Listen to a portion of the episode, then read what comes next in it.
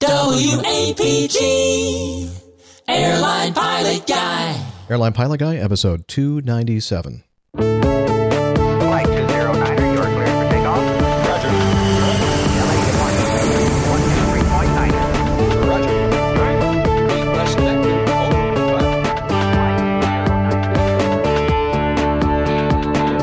Hello, you're listening to the Airline Pilot Guy Show, the view from our side of the cockpit door. I'm Captain Jeff, your host, broadcasting live from Studio 6116 in the Hilton Recording Studios in Omaha, Nebraska. In today's show, a woman gets flight diverted over a cheating husband.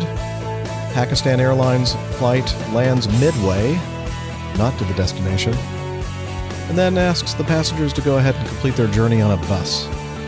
And Major League Baseball star pitcher Roy Halladay dies in a plane crash in the Gulf of Mexico. That, more news, your feedback, and the latest Plain, stall, Plain Tales installment from 4 to 1. So get all settled in, tray tables and seat backs in their upright and locked positions. Electronic devices powered on. Flight 297 is ready for pushback. Hello and welcome to the Airline Pilot Guy Show.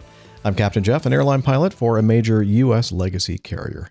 And joining me today from the Carolinas, a commercial multi instrument rated pilot, marathon runner, skydiver, and so much more, a doctor, Dr. Steph.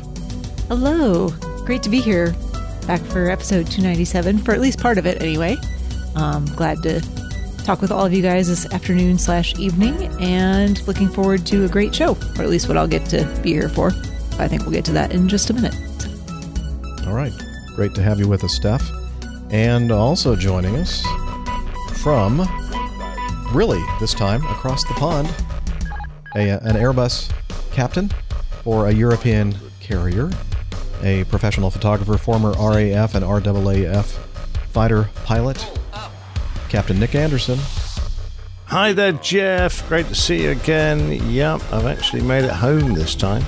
And uh, so nice it was to uh, fly across the Atlantic and uh, get in this morning feeling like uh, um, something the, dro- the dog just dragged in from the garden. And I've had, managed to get a couple of hours sleep, uh, but I'm just dying to go back to bed and uh, try and recover from this uh, flight, which was a bit busy. So uh, I may not be with us for the whole show, but anyway, great uh, to be with you while I can. And joining us from the north side of Atlanta, northwest side of Atlanta, I guess, a former regional jet pilot, now mainline Acme pilot, Captain Dana. Good afternoon, APG community. Great to be back once again. Looking forward to another great show um, this evening or afternoon or morning, whenever you're listening to it. Should be uh, should be fun. Uh, hopefully, uh, Captain Nick can continue with us the whole show. I know Steph might have to leave us, but uh, it's going to be a fun fun adventure as always. Glad to be here. Is it possible that we are actually getting worse at this uh, every episode as time goes on? I think it's entirely possible and actually coming true. And so, what's more, we're on a downhill run and gathering speed. yeah. We are. Oh well, we're we're having fun anyway. Hopefully, right. everyone's just laughing along with us because It's I think we're all Hope so. laughing at the moment. yeah, it's, it's fun. You know, that's that's why we do this, isn't it? So we can all have fun and have and Well- entertain people. We it, certainly is entertaining entertaining i hope but uh we um tend to um make a mistake or two as we uh, endeavor in this um podcasting venture and uh, we we should probably just start right off the bat by saying that I think we have dipped below the 50% barrier once again. no, Uh, yeah. You know, that last show we were talking about contact approaches? Yeah, I saw that. Sorry. well, I mean, you know, uh, we all kind of contributed to some misinformation. I didn't. I don't think I did either. Okay, a well lot of those approaches. So it I, just Dana and I that did it. No, it's all. I was just trying to learn from you guys. But That's um, okay. Yeah, we'll- I, I, I didn't even know what you were talking about. okay. Well, anyway, uh, this was sent in to us from Steve in Tulsa. He says, unfortunately, the APG accuracy rating took a dip in APG 296 just minutes after confidently announcing, You're welcome for your informative discussion about Hong Kong, meaning Fragrant Harbor. The show included some misleading information about visual and contact approaches. Mixing the two could result in a career limiting maneuver. Contact approach approach is not visually following a preceding aircraft. A contact approach is a legal form of scud running. To request a contact approach, the pilot must have a mere one mile visibility, be clear of clouds, and have only a reasonable expectation of making it to the airport alive. I don't think that's exactly what it says, but uh, that's the gist of it. And uh, Dana was correct that ATC cannot assign a scud run. Oops, sorry, I mean contact approach, unless the pilot requests it. The case Dana mentions about following a preceding aircraft on final is a form of visual approach. If the preceding aircraft is cleared for an approach and you report that the aircraft is in sight, the uh, air traffic control can clear you for the visual approach following the aircraft without you requesting it. I believe some operators forbid the use of contact approaches. Again, we're now we're back to contact approaches. You may want to check with Acme's chief pilot before requesting a contact approach, and uh, we don't request contact approaches at Acme. And in fact, in uh, one of our manuals uh, and our operating specifications, under the visual approaches, it says, Note, contact approaches are not authorized. So you are correct, Steve. And he also gave us some references to the Aeronautical Information Manual. That's what we're calling it now, right? It used to be called Airman's Information Manual, and then something Aeronautical else. information manual is how I've always known go. it. But AIM. Sure. Okay, well, you know, so you're so new to this. I'm young. game. I don't know. I, Yeah. I, Yeah. I'm not old school. I think when Wilbur wrote it, he might have called it uh, Airman. Yeah. Yeah, and even maybe as recent as 15, 20 years ago, it was still called the Air, uh, the Airman's Information Manual. Thank you very much. Um, controllers Manual FAAO 7110.65746. Again, references to these um, are in the show notes, so check it out if you want to do some fascinating reading. But uh, thank you, Steve, for keeping us honest here. We want to make sure we don't give you, you know, bad information. So thought we'd go ahead and just clear. I'm sure we made a made some other errors in the last episode. that was the only one that was pointed out to us. So right. Yes. if you Or the notice an only- error, feel free to send us uh, a correction at feedback at airlinepilotguy.com and we will make sure we uh, amend our mistakes. No, send it to trash at airlinepilotguy.com. no, just address it directly to me because I'm usually wrong. no, no, no, no. That was Yeah, just. well, Uh, I'm only we're, kidding. We're, I'm only kidding. We're equal opportunity offenders on this show. Oh, yes. Uh, oh yes, Let's of course. Perfect. Don't forget that uh, this is the month of November, and or sometimes referred to as Movember for the. Um, uh, let's see. Um, let me click on this here. The uh, No shave November. No Shave that what November. Yeah, that's exactly what I'm trying to talk about.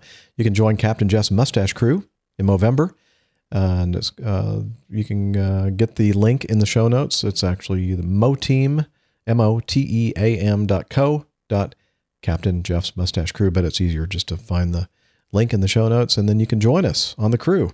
I should probably do that right now to see who has joined us. You are leaving Evernote. Okay, thank you.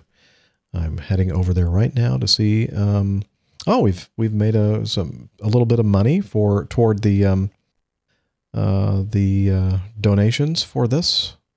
Uh, yeah, it's a motivation is the power to of the mustache to have an everlasting impact on the face of men's health. Oh, I see what they did there. Very nice. Yeah. So uh, if you want to, uh, you know, try to grow a mustache and um, to look somewhat like mine, head over to that link, the Movember Foundation. And uh, that was set up by First Officer Craig. So we want to thank him again for kind of uh, starting that up. We do appreciate that.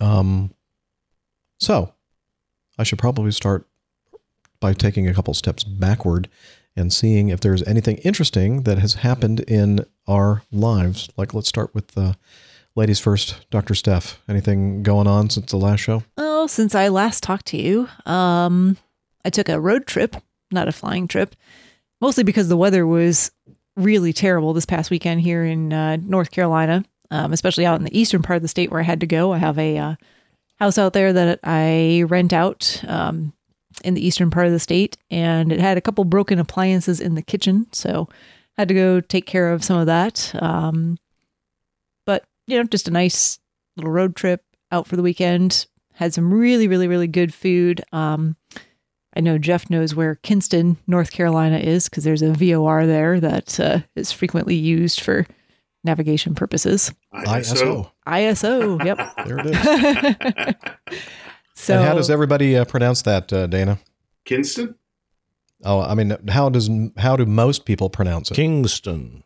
Yes. no, it's which is incorrect. Kinston. But there's no Kinston. G in there. There's no I G know there, there isn't. It's Look, I, I do it deliberately to get back for everyone who comes to the UK goes- and says Bovington. It's not Bovington, it's Bovingdon. Bovingdon. Yeah. Bovingdon. So I do it, and I do it deliberately. Yeah. yes.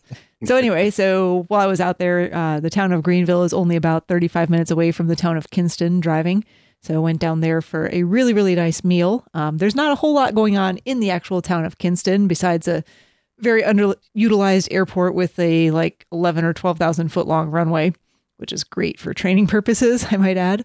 Um, but in the town, there's a very, very nice restaurant called the Chef and the Farmer. Um, those of you who are here in the US and I think Canada as well may get on your public television stations a, a TV show called, um, oh, what is it? A Chef's Life. Uh, it's about the owner of that restaurant and her uh, endeavors in establishing restaurants and Southern cooking and all of that. And the food is just excellent. It's superb. I didn't have a reservation, but just got there as soon as they opened and went and ate at the bar, and it was fantastic.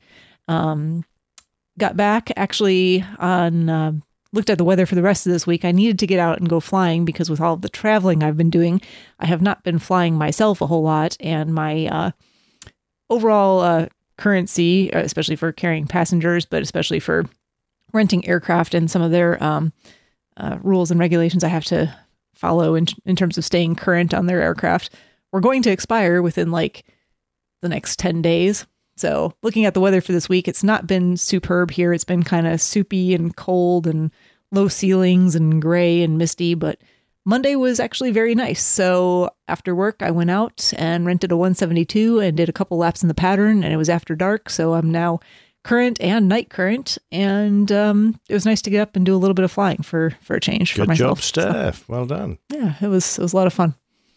And what else? I don't know. Those of you who are watching the video might notice that I um, made a little personal change. Um, last night, I went and donated about twelve inches of my hair to. Uh, uh, I did this time. I sent it to uh, Pantene Beautiful Lengths, and they make um, wigs that are free of charge for women who are going through uh, various types of cancer and have lost their their own hair. So I donated all of my hair to charity, and it my head feels a whole lot lighter now. It's very strange.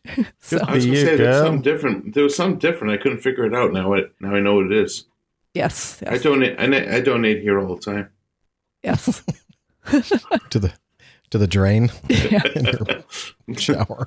So it's, Yeah. it's funny when my hair gets very short like this. It, it it gets very curly. It's very it's naturally pretty curly, especially in the back, and it just feels like it's kind of bouncy all over the place. So I don't know, different. Gonna enjoy it for Yeah. a while. So It looks very cute. Yeah, Thank you. I like it, Steph. That's Adorable. great. appreciate it. So. All right. That's what's up with me. Excellent. Uh, let's see. Um, Dana, tell us about uh, your adventures. Well, I'm going to start off on a very positive note. I had a great trip for the most part. Uh, last night was probably one of the most memorable uh, overnights I've had in a very long time, in a very positive way. Uh, like Steph, I uh, went out um, by myself. Captain uh, was not joining me last night. He had a friend in town, so I decided to go over to Little Italy in Baltimore. And one of my favorite restaurants back home in Boston is called La Scala and I saw a, a restaurant uh, when I was in the hotel lobby listed as La Scala. And I said, hmm, that sounds pretty good. It had a little story about the chef that he's from Sicily right off the boat. I bet, that, bet you that place is pretty good. Looked at Yelp, it, it agreed. So I walked over there in nice chilly air and sat down at the, the bar, had a very nice uh, glass of wine, and only to start talking with the bartender, who then introduced me to the manager, who then introduced me to the owner and chef. And it turned out to be one of the best meals I've ever had. Um, there, uh, it was a veal dish with usually a, a, a marsala, which is a masala wine with um, um, with mushrooms and veal uh, with a little bit of batter on there. But this is unique. He had put on uh, mozzarella, um, prosciutto, artichoke hearts, and a splash of sherry in the sauce. It was to die for. It sim- simply was one of the best dishes I've ever had, especially from Italian. So that's how my night uh, ended last night. We hung out and took photographs and joked around with the chef, and, and we had a good time.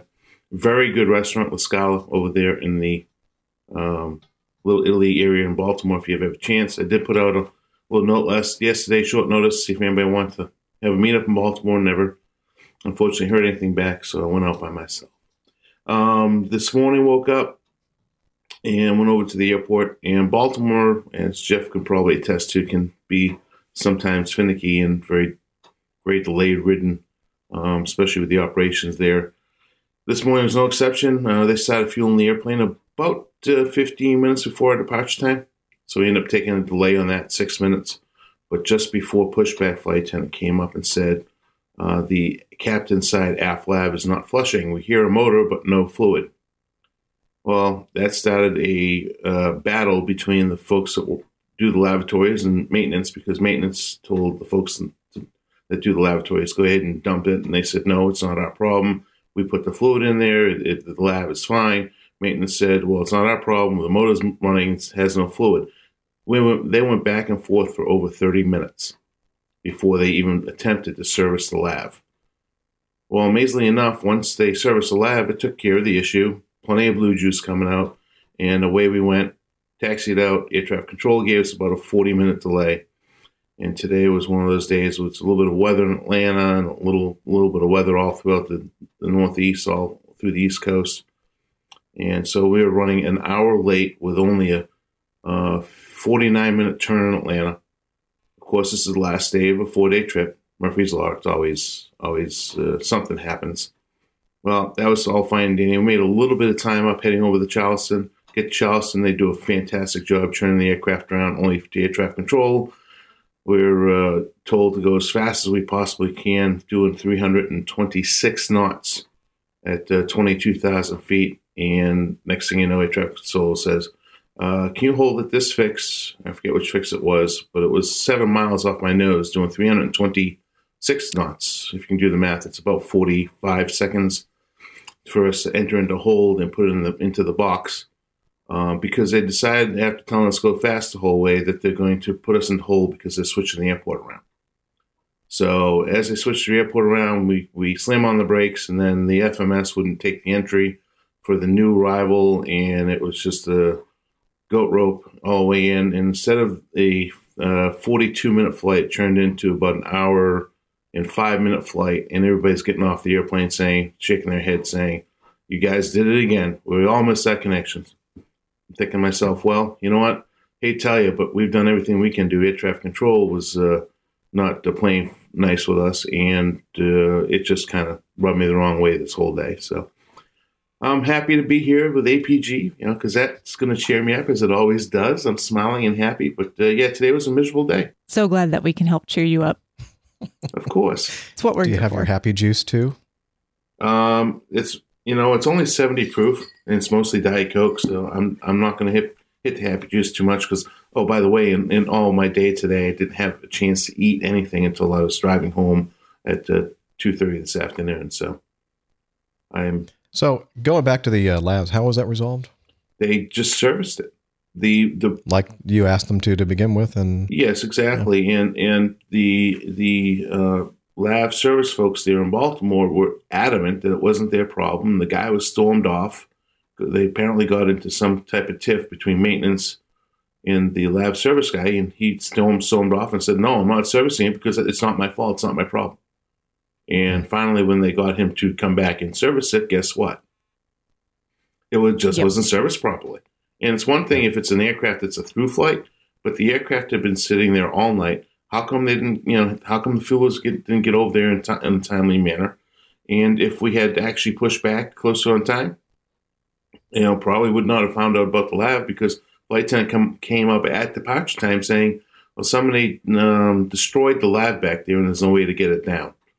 So she's.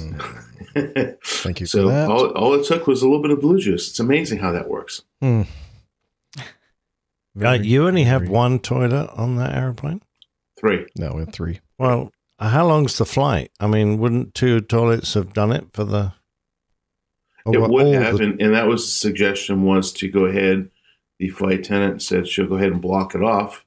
Yeah. Ho- however, um, former line check airman instructor, as soon as he heard it, put it into the logbook. So Oh. now we're not going anywhere. So yeah, I uh, I'm not Well, going. you can still defer it. Even if it's in the logbook, it can still be deferred. I, I I realized that, but maintenance Yeah. in Baltimore was fighting with Yeah. the yeah. It it turned Yeah, the reason why all this happened is because it was in our Baltimore station. yes. That's Well- all you really have to say. Well, what did I say on the text? I mean, I said Baltimore. That's all I have to say. I mean, it's Yeah, just, that's it. it's just, a, I don't know why that's It's a so bad. it's a disaster. yeah. yep, I don't I've know had all why, kinds of issues there. but uh, you know, the captain was, uh, you know, I'm, I'm not criticizing him. You know, uh, certainly he's in, in uh, uh, perfect uh, right to go ahead and put that in the logbook because there was obviously an issue with the uh, airplane maintenance. All they had to do was come up and uh, close it off and sign it off. They chose not to. They chose to go down the road of of fighting a good battle with the local station uh, contractor because you know all of the uh, even in Atlanta, uh, the laboratory sort of service folks are contractors. We had uh, an untold number of uh, misconnections, including one guy that was going to St. Thomas, missed his flight, and ended up having to go back to JFK. Mind you, he just came out of Baltimore, came down to Atlanta, had to go back to JFK to catch a flight to St. Thomas in order to get there today. All right. Uh, very good, very good. Well, uh, we're glad that you're here, Dana. Hopefully, the rest of your day and subsequent days will be much better. No, I, I, I, like I mentioned before the show started, I had a day just like that on Tuesday where nothing, absolutely nothing went right. And it was nothing huge or major, but it just made the whole day horrible. And you get home and you feel like it just, you've been through the ringer for the day and nothing went the way it could. And everyone was upset about everything that happened. And none of it was really your fault. And it, it happens to all of us, the best of us. So what can I say? And never ask what else could go wrong. Never ask that. No, because No, something else will. Mistake. Well, it's just waiting right around the corner. Yeah, in, to- in, in in in our business, we don't want anything else. And you can't see the video because I'm putting the quotation marks with my hands. We don't want anything else to go wrong because when something major can go wrong, it will go wrong, and we don't want that. Certainly not. So, um, I'll take the small stuff. Sweat the small. Don't sweat the small stuff. It's just one of those things that, as you said, when stuff goes starts going downhill, and quite literally, this morning at 7 a.m., the manure started the whole day off the wrong way because that's what was left in the bathroom that started the whole thing. The stuff hit the fan. Yeah, stuff hit the fan. So All right. that's my day. Sorry. Captain Nick, how how was uh, your last few days uh, gone? Oh, fine. Nothing happened. I don't believe that. Went to New York, met up with uh, Matt and uh, Owen from uh, the Plane Talking UK podcast. Had a, uh, a lovely little breakfast with them in the Tick Tock diner, uh, not far from uh, Times Square, and it was kind of weird. So here we are, an Irishman and two Englishmen, uh, and we're meeting for breakfast like 4,000 miles away in the middle of New York. It's kind of surreal, but great fun. Lovely. Enjoyed that. Uh, did a little bit of shopping around B&H Photo. Got back, uh, tried to get some sleep in the afternoon for the flight home. Got about an hour, I guess. Uh, got on the airplane, and uh, everyone in the industries know knows that we do a little bit of catnapping usually if you've got a long overnight flight, as we had. Uh, and uh, my first officer got his uh, little catnap, and then uh, I was just uh, gonna start going to sleep myself, and just to you know trying to shake off the tiredness that overcomes you. And um, of course, at that point, a lot of our communication started to hiccup. So we lost CPDLC, we lost ACARS. Uh, we couldn't telex anybody. We lost position, automatic position reporting. We were reverting to uh, voice. Uh, um, Shanwick were cell calling us every like two minutes. We had a uh, passenger on oxygen uh, in the cabin, so the cabin crew were calling us, and uh, I just like oh, and then we hit like an hour of turbulence, so I just gave up and thought, oh, to hell with it, you know, I'm not going to get uh, any rest at all. So uh, dragged my sorry uh, uh, backside into Heathrow. Luckily, it was a you know very simple approach, 15 knots down the strip. Everything worked fine, and uh, drove home. Grabbed a couple of hours sleep, but I'm desperate to get back to bed now, so I can kind of uh, get back on even keel. And this is the life of an airline pilot. So for those of you who wish to enter the industry, good luck to you. I have got 48 hours of rest now before I uh, go off to Miami. You're heading to Miami? Yeah, got to Miami uh, um, in a couple of days' time. Oh, I'm going to be there uh, tomorrow. Oh well, unless you want to stick around, I'm going to miss you. No, I got to fly on Saturday. Ah, They're damn. expecting me to do something. Ah, damn. Ah, well, there you go. All right. Um, well, on the last day of my last trip, I was um, making my way through Atlanta, did a turn, and then came back, and I was back at uh, mid afternoon. And uh, I think I mentioned this on the last show. I think it was uh, some feedback from uh, Arik. Plevin? Not sure. Um, Steph, were you on the show when I was trying to pronounce his name? Mm, Anyway, um, he had sent yeah, some. Eric, e- I thought it was just Eric. No, Arik. Eric. Arik. Souvent. Uh, and he said that he was going to be coming back through Atlanta um, on the way home to France. And uh, he said if I happened to be around at the time, um, that uh, he'd love to meet up with me. And uh, so uh, we ended up meeting together. He got in from Phoenix a little bit before my flight arrived. And then uh, they didn't have to leave until like six, seven o'clock, something like that on Friday night. And uh, so I got a chance to talk with Eric and his wonderful family, and I made a little recording. So let's take a listen to that. Well, hello, you APGers out there. You know, we say this over and over again that uh, the best part of doing this podcast for me, and I think all my co hosts, is the community and the fact that we get to meet up with people that listen to our show, download our episodes, and are enthusiastic enough to even contribute uh, to the Coffee Fund and uh, become part of the Coffee Fund cadre. Well, one of those people, his name is Eric Pluvin. No, Eric Pluvin. I don't know. Uh, He'll tell you exactly the way to pronounce it. It is French, and Steph's not here to uh, help me out with this. So anyway, he sent me an email um, a few weeks. In fact, I actually covered it on the show as feedback, and he said that he and his family were out here for a few weeks and uh, or a couple of weeks, uh, mostly in the West Coast. And he said that he was looking at my schedule. Looks like uh, they're going to be coming through Atlanta on the 3rd of November.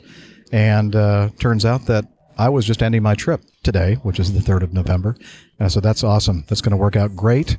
And uh, I've been spending the last, I don't know how long, maybe 45 minutes or so, talking with them in the uh, A concourse. And now we've moved over here to the F concourse because they're going to continue their trip.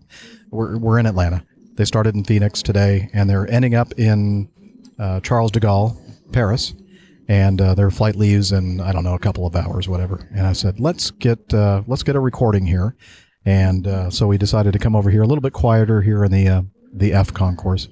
Don't you agree? Yeah. So you guys hear me all talk all the time. And you don't want to hear me anymore. So let's uh, hear from Eric. Hi everyone, this is Eric or Eric because it's in French. Uh, I'll try to make as much sense as possible. So uh, yes, uh, as uh, Captain Jeff said, we are here for we're at the end of the trip. It took us two weeks to go from San Francisco to to Phoenix, then on to Atlanta, then on to Paris. It was a great trip. So we saw a lot of great vistas, great scenery, and we've met with a great guy, Captain Jeff. So basically, uh, all we've heard about him and all we've heard him t- uh, speak is true. He's a great guy, very friendly, and uh, yeah, basically, we just spent uh, the last hour chatting. Uh, he's giving us some uh, insight into the Air Force career he did, a bit about, about the flying and about well, everything else, his family, and uh, so great, great time to be had, I guess. And uh, well, I guess I leave it at that because I don't want to bore you to death. Uh, it's gonna give it time to catch the flight uh, this evening, and so we'll be leaving the great country, but uh, with a lot of memories, including this one. So thank you, Captain Jeff. Well, thank you. And certainly you met other people besides me on this trip, right? True. Okay. um, and it's very unfair. Not as famous people. Yeah, I'm not. I'm not famous. Um, and it's very unfair of uh, Ari to be drinking a beer in front of me. I'm in uniform. I can't have a. I can't have a beer. And I'm. It's not IPA, so it doesn't count. Ah, that's true.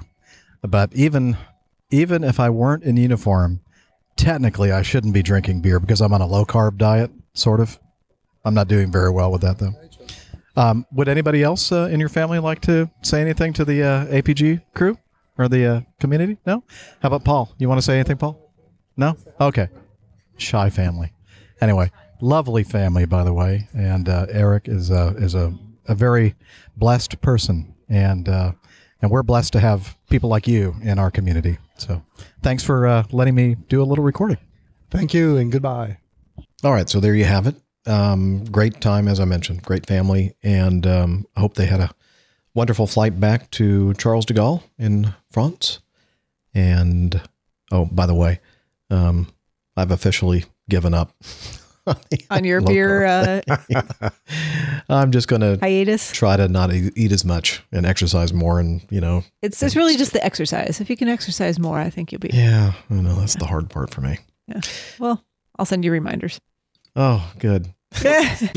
Another Yay. Thank you. I think it's more the eating than the exercise. well, I think it Uh, depends on I work out all the time. the person. Let's let's just say a good balance. Yes. Yeah. Yes. Everything in moderation. All right. Uh, anything else before? Yes. Yes, I've got one more thing before we go on to the news and before I have to leave here very Mhm. soon. Um, Oh, yeah, yeah. But we need to talk about episode 300. This is We do. 297, is it not? Woo. So, Yes. episode 300 is going to be on Saturday, November 25th in the Atlanta area. And Dana is graciously hosting. So, if you are anywhere near the Atlanta area on November 25th and you would like to join us for episode 300, um, what you need to do is you have to send us an email. Send it to 300. That's the letter, the numbers, not the letters, 300 at airlinepilotguy.com. I'll get it right. Pie.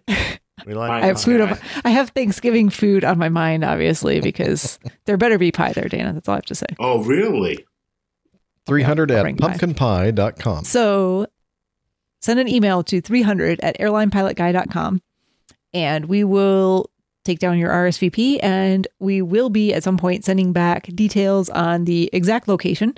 And the start time is going to be roughly 11 o'clock in the morning, Eastern Standard Time. Uh, we plan on recording a show roughly around noon.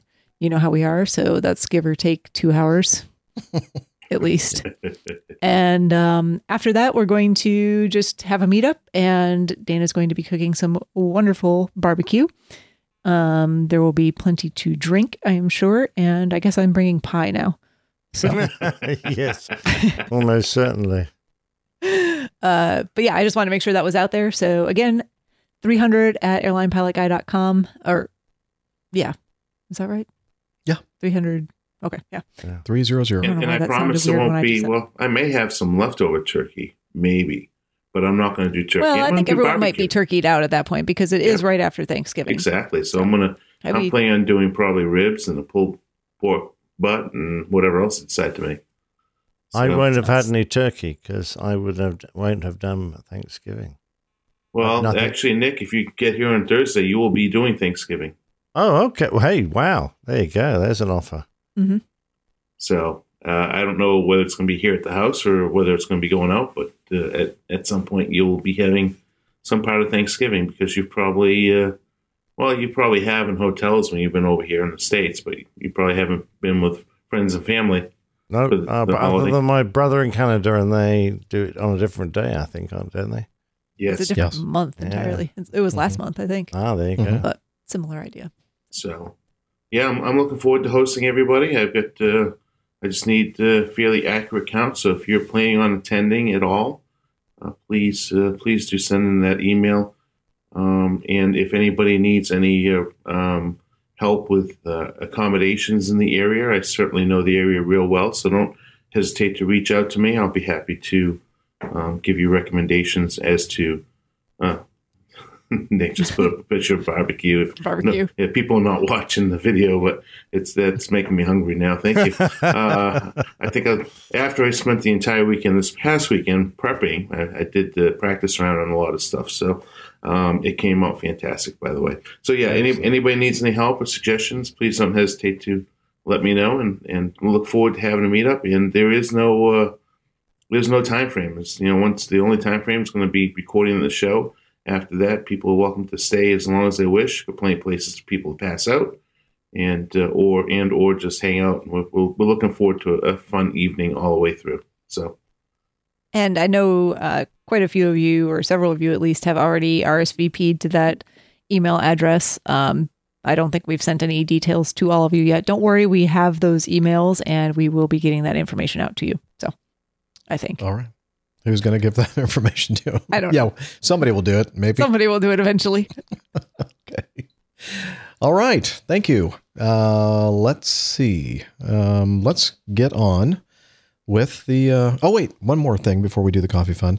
Uh, today, leaving Augusta uh, on the way to Atlanta this morning, uh, climbing out, and before handing off to uh, Atlanta Center, um, the approach controller uh, in Augusta, Augusta Approach Control said, Is the uh, airline pilot guy on board today? and again, my first officer kind of goes like, Huh? What? What is he talking about? I said, Oh, I got this. yeah, here. I, I'm here. And it was uh, Zach. Zach, uh, ZB, Z- ZB Bravo uh, initials, uh, the approach controller, and he said he's been listening to the show and he loves it. So I just wanted to send out a shout out to uh, Zach for uh, for saying hey, Ah, So- good man, Zach. hey back. I'm still Yeah, waiting that for fun. that nice guy from uh, um, uh, Moncton who said he listens to the show uh, to pipe up and say hello one day when I go sailing through, but he hasn't done yet. So, Oh, that's because you, all you Brits sound alike. oh, is that right? No, I'm only kidding. I just, but you know, yeah, here you go. yeah. You, you never know when it when it hits. It's like it catches you off guard. It's like oh, what? Excellent. well, you know, he, he's always probably listening for Acme Red. Yes, probably is. Poor chap. Mm. Yeah. You'll have to wait a long time. All right. Let's move on with the coffee fund. Here we go.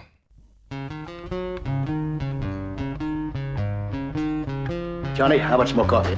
No thanks. I love coffee, I love tea. I love the Java Jive and it loves me.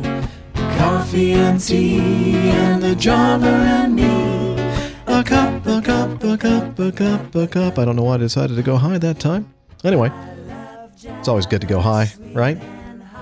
The Coffee Fund, your way to support the Airline Pilot Guy show in a financial way.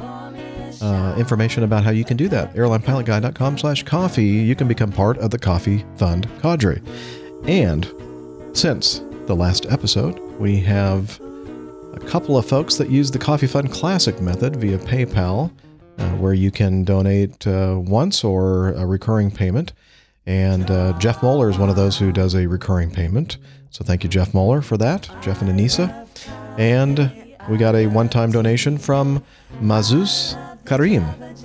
M A H Z U Z, Mahzuz Karim. Probably butchered the heck out of that one, but thank you, sir, for your very generous contribution to the Coffee Fund.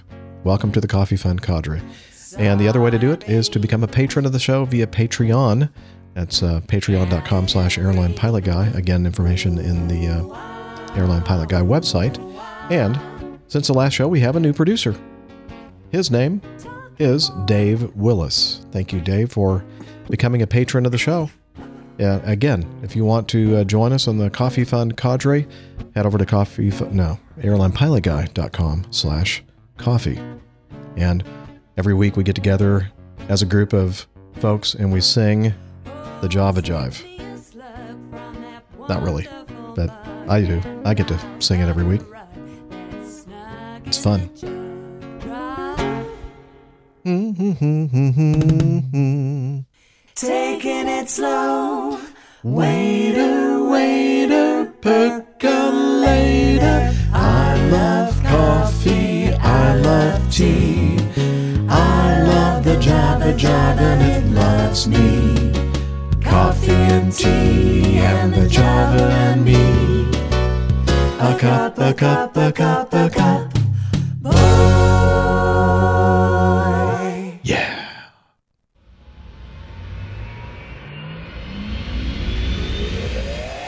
By for news.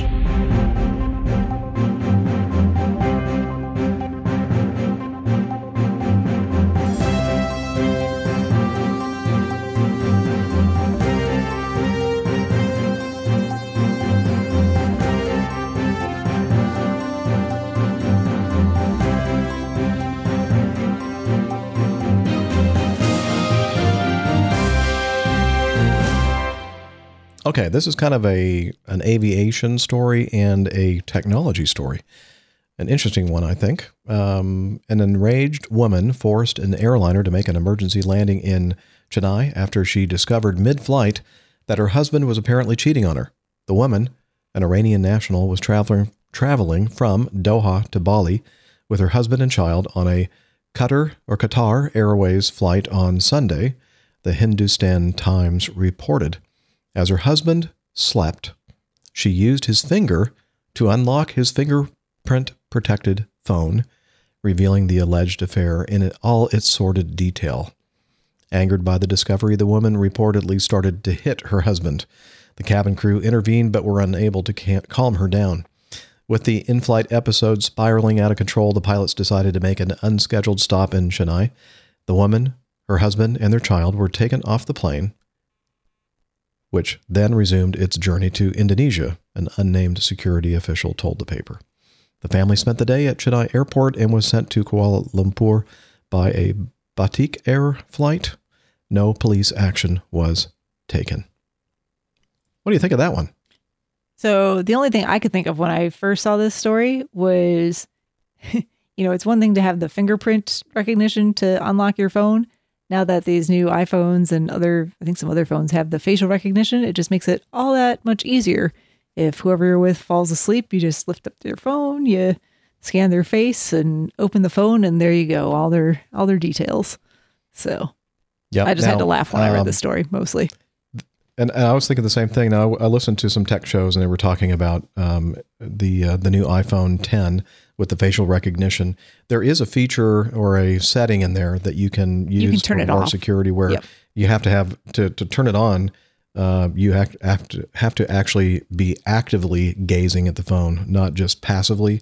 So Right. if you were sleeping, then it wouldn't work because you'd, it actually has to see that your eyeballs are looking at it, and I guess there must be some movement or something there. And then of course, of course, as Steph just said, uh, you can turn the feature off completely uh, to be more secure. And I think there's also a way with the iPhone 10 that you can squeeze it for a certain number of seconds from Oh. both sides, and then that temporarily dis um, uh, turns off the uh, facial recognition, Like a little system. hug for your phone. like a hug, That's sweet. something like that.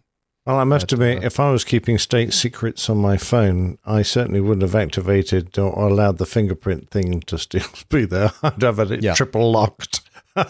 Yes. Right. So more fool A him. password that changes frequently. But I or actually, perhaps uh, maybe not. Um, You know- perhaps maybe delete the evidence. well, I was How about better not. How about just not doing it yeah, to I begin was going to say, Jeff, Yeah. Well, I don't know why we're just being a good husband. But I have to take my hat off to his wife for being uh, smart enough to work out how to get into his phone, and uh, she's obviously suspicious. But uh, Yeah, there had to be more to the story. Exactly right. Now, I have to say, if uh, if it was on one of my flights, uh, we've got a, a very angry wife and a husband, so I'd like just split them up and put uh, one of them at one end of the cabin and the other end of the cabin. Say, right, you two, you sort it out when, you, when you're on the ground. We're going to carry on to destination. Uh, why they thought they had to divert because of one angry uh, and upset wife, uh, I, I'm really not sure. So there might have been a bit more to it than we've heard. But Yeah. I mean, I, I was a bit surprised the cabin crew couldn't really get a grip on this one. Wow. Me too. Me too. Because that's a major disruption, uh, diverting a Yeah, international I mean, flight huge like cost, and I mean, it's a lot simpler sometimes for the cabin crew to go, go, oh, we can't cope, just divert. But actually, it's a lot more hassle than you can possibly imagine when you have to do that. Yep.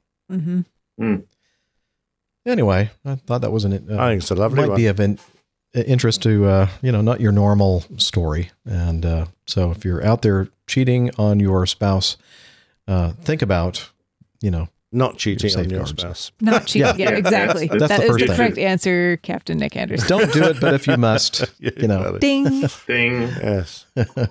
Am I supposed to be doing this? Yes. Yes. Okay. Perfect. Thank you. I got the hint eventually. Okay, uh, moving on. This one uh, in the well, basically the same part of the world. A Pakistani uh, international Pakistan International Airlines (PIA) flight from Abu Dhabi landed at Lahore, and the airline staffers offered passengers to facilitate them by taking them to their desired destination by a bus. Reports Geo News. However, the passengers have turned down the Pakistan International Airlines offer and refused to leave the plane. So I guess uh, I should probably read that first sentence here. That gives us more context. They were, um, they had to land in Lahore due to low visibility uh, at their destination airport, apparently. And uh, then they asked the passengers passengers on board to get off the airplane and get on a bus to travel to their final destination. According to reports reacting over the passengers' refusal, the airline staffers switched off the plane's air conditioning system. But I love. Oh, yeah. no, if, you, if you're going to, I know how to get them off the plane. That's Just- right. Next thing we're going to try is the mustard gas. and maybe tasers. Or something. oh, heavens forbid. Yeah, so I guess the uh, passengers were not having any of that. I, apparently, now here's the reason why. Well, you'd think, well, what's so, uh, you know, what's wrong with getting on a bus and, and continuing our travel? Well, it says it's like eight to nine hours Yeah, that's, drive On a that's bus. pretty on a bus. Yeah, and they they were you know rightfully a little upset about the fact that uh, they couldn't just continue to the destination or at least get some somewhere close to the destination. And uh, so I don't. I think again, this is one of those things where there's probably uh, much more information here that we don't know about. Uh, you know, we don't actually know what the uh, conditions were at the airport at the time of this flight, and uh, perhaps the uh, flight crew didn't do a good job of explaining why they couldn't land at the destination, and obviously they weren't being very, um, I don't know, successful in their attempts to get the people off the airplane. Uh, but you know, turning off the plane's air conditioning system to suffocate people on the plane. and that's what they say here in the in the article. Suffocate. What they mean, I guess, is that you know it's going to get really hot. They're just going to make it uncomfortable. Yes. yeah, very, uncomfortable. And they have some miners on I- board. So, I mean, you want to watch out for those miners. They're tough guys. Yeah, that's true. The ones like the coal miners. Yeah, yeah. Exactly Yes. Right. Ones yeah, have those, those guys from. Alaska as well. Ooh, got to be careful of them. Yeah. So uh, another one of those, uh, you know, news of the strange. I thought that was kind of uh, an interesting story. It is brilliant. Um, yeah, not handled in the best way for sure. Yeah. Having said that, I've I had to dump some very unfortunate passengers at Boston when I was trying to get to JFK, and uh, we'd been delayed out of London. And by the time we eventually diverted to Boston, uh, we were out of duty hours. There was no crew at Boston to fly our aircraft on, so um, they bussed the passengers from Boston to New York, which I did not envy them. Uh, as I said to the, um, oh, excuse me, that's uh, dog's bedtime. As I said to the ground staff, how are the passengers taking it? And I was told, oh, there are a few screamers. Great. Lovely. Yeah. Perfect. yeah. That's not exactly where you want to hear. No, exactly not. All right. And finally, this piece of sad news. Um, a Major League Baseball hero, uh, well, not hero, but he a, a double Cy Young Award winner, uh, Major League Baseball pitcher. Uh, his name Roy Halladay, who uh, used to uh, pitch for the Philadelphia Phillies and the Toronto Blue Jays, I believe. Is that the other Yep, team that's that he was? correct. Yes. It was Okay. Blue Jays first, and then the Phillies after that until 2013. Yep. So he won uh, Cy Youngs with both teams, and uh, had a had a great career. And uh, it was rumored that he would be um, entering the baseball uh, Hall of Fame uh, soon, uh, and perhaps he still will. Uh, but uh, he is no longer with us because he was flying his brand new Icon A5, uh, and a, a light sport aircraft uh, amphibious airplane, which I love this airplane and uh, would love to have one myself someday. Um, but they haven't had a good track record uh, this year. Uh, but uh, to be fair, it looks like the the crash that happened earlier this year was due to pilot error. A couple of the officials of the company were flying the airplane in um, at Lake Berryessa up in Northern California, near where their headquarters are, and uh, they ended up uh, flying into a, a box canyon and uh, ran out of uh, airspeed and altitude and ideas uh, there. They got they couldn't turn around, and they ended up uh, crashing into terrain into terrain on that one.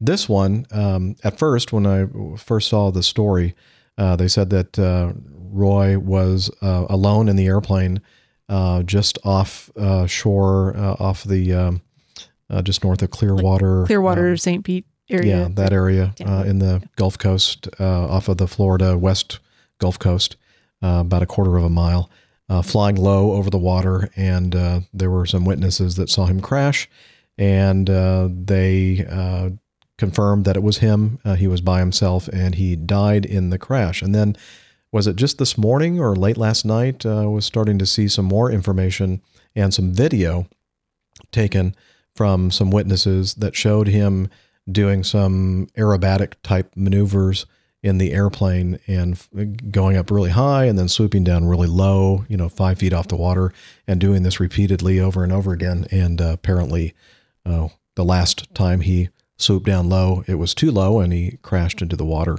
Of course, they're, they're, uh, the National Transportation Safety Board is uh, investigating, and they'll have more details about the crash uh, at some point. But uh, it certainly does look now like it was another, uh, not a mechanical error uh, on the uh, aircraft, but uh, a uh, an operator error.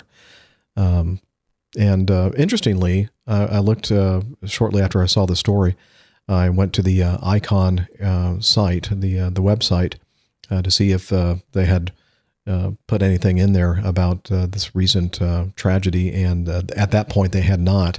But I did notice that just a, a couple of weeks ago, they put out um, a what is this called? A um, guidelines, Icon Aircraft Low Altitude Flying Guidelines, by the the founder and CEO Kirk Hawkins, and he puts out a um, talks about uh, in this uh, posting that they're going to put be putting out uh, or sending customers uh, some guidelines for um, low altitude flying, and uh, so I thought that that was kind of um, almost ironic that this just came out a couple of weeks ago, and obviously that they were concerned about, um, you know, the safety of people doing, you know, some interesting maneuvering close to the ground or close to the water.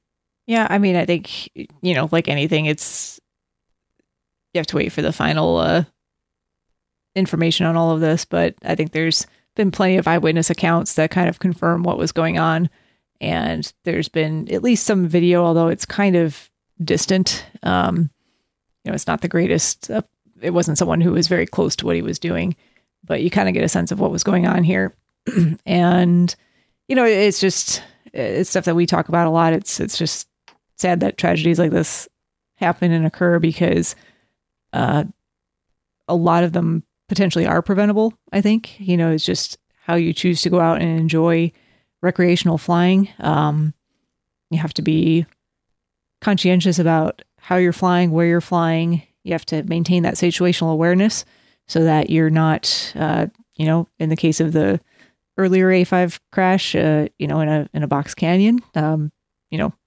those were guys who knew that area very well, and somehow it still happened to them.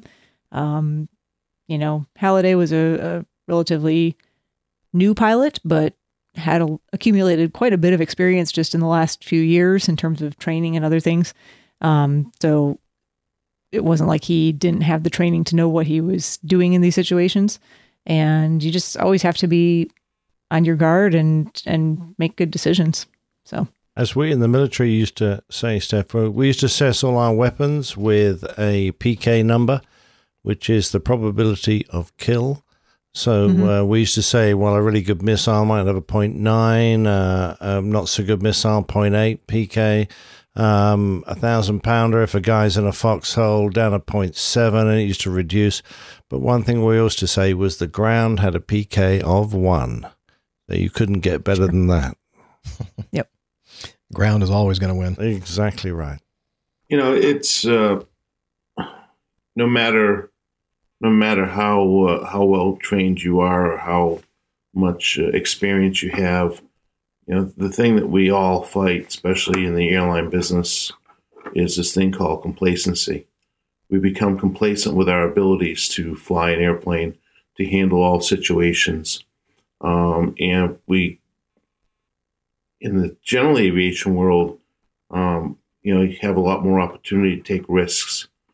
And certainly, if you're not prepared and think that you're, you know, well trained and, and can handle any situation, um, this is another example of, of could potentially, I, I, you know, we, as Steph said, we don't know the outcome um, and what was the, fi- you know, is the final result of the, the crash. But we, you know, we lost, uh, you know, John F. Kennedy Jr., then we lost the, uh, the uh, ball player up in New York that on the East River with a flight instructor in in the airplane, and that's just a couple of them that I can recall off the top of my head.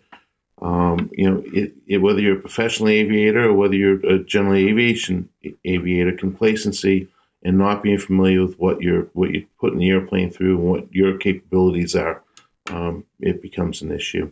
So the what best way to uh, uh, fight complacency is recognize the issue, uh, put a plan into place to uh, effectively m- mitigate the issue, and always be aware of what your limitations are, and don't try to exceed them.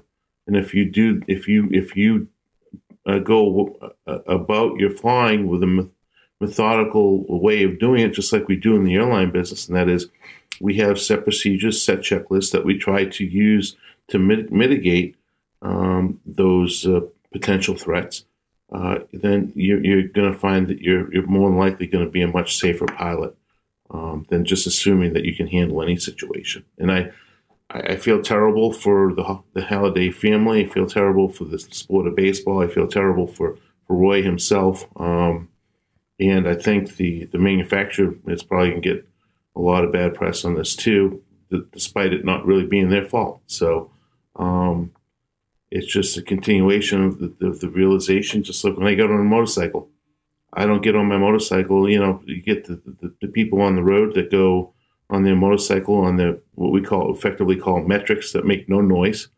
You know, doing 125, 130 miles an hour down the highway. Next thing you know, they're on top of you. They're, they're taking a calculated risk that uh, they're they're playing with their lives. Where is you know as a um, a little bit more mature and, and, and more responsible motorcycle rider, I, I understand my risks and I get on the road and I don't go 150 miles an hour and I don't take unnecessary risks. So that's the same thing in aviation. So if, if you if you mitigate the, the, the threats, then you, your, your chance of, of successful uh, flying career uh, is much better. Yep, good. I agree 100%. Well, Steph, Yes. I know you can't stay with us. The no, I have show. to. I have to head out. I'm sorry. It's a early evening for me here on the show, but I will definitely be back next week and looking forward. I'll actually, um, I'll probably be listening to the show for a little while. Got a little bit of a car ride to make here, so I'll do We'll that. miss you. And I'll miss you guys too. And I'll see you next week. And all the lis- listeners and everyone else out there, hope you have a fantastic week ahead. And for those who can't see Dr. Steph, she looks fabulous with her hair. Oh, thank you, Dana. Yeah, much better than without it. Um, bye bye, Steph. All the best. Bye. Steph. Bye. See y'all. See you soon. Cheers. Drive safely. Will do. All right.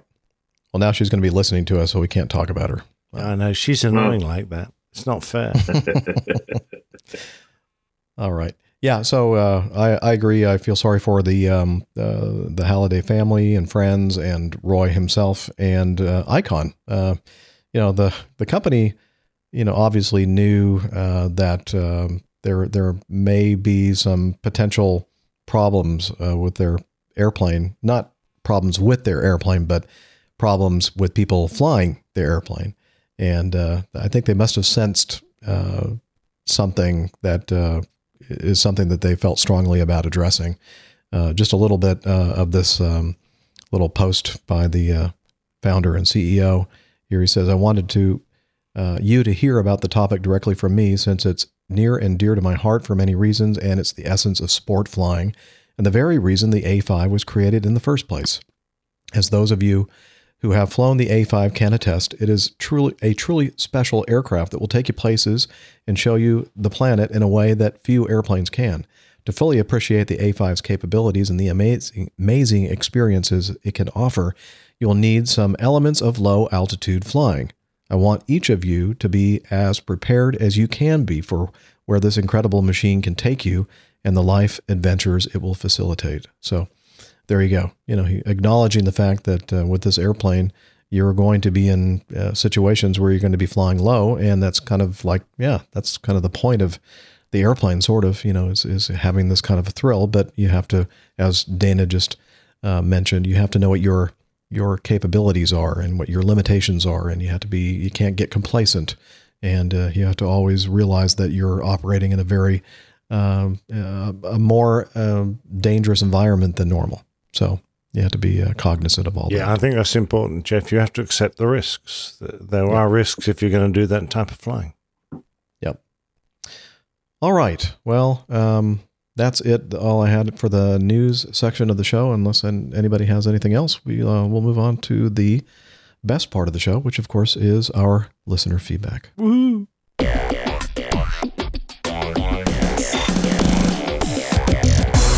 Captain. Incoming message. All right, let's start with the uh, first one in the mailbag, and this is from Liz. And she sent this in, um, well, a little while ago. Uh, this is from the BBC.com. Um, the first commercial, or the first scheduled commercial airline service to the remote British island of Saint, is it Saint Helena or Saint Helena? Well, I I would have said Helena, but I'm not an expert on Saint Helena. okay. oh, I see. very, very good. So, Saint Helena, Saint Helena. Um, maybe Liz can uh, give us the pronunciation. I think she's with us in the chat room right now. Um, anyway, a, a, remote British island in the South Atlantic. Um, and you know, we we talked about this, I believe, at some point last year, where they were uh, there was a story about the fact that they had built this airport there, and they were having some issues with uh, getting it certified because of the uh, kind of squirrely winds that uh, that you can experience there while attempting to land and take off, but uh, especially landing. And uh, you know they weren't really sure that this was going to work out, but apparently they've done more testing, and they have finally uh, it has finally received blessing from whatever regulatory agency, so that they actually opened up the airport and uh, I guess the the first flight was done by SA Airlink service from South Africa, and it ends the island's long-standing reliance on a ship which sailed every three weeks. It's hoped that the service funded by the UK, the service funded by the UK. So, if you're listening out there and you're a citizen of the UK, I guess your tax dollars are funding this. Oh yes, will boost tourism and help make St. Helena, St. Helena more self-sufficient. But British media have dubbed it, quote, the most useless airport in the world. yeah. So it's uh, sad, isn't it? I think initially they just, um, you know, flew up. I'm trying to remember. I think it might have been British Airways. They flew some aircraft in and uh, they really did struggle, um, whether it was just the weather on the day or they anticipated big problems.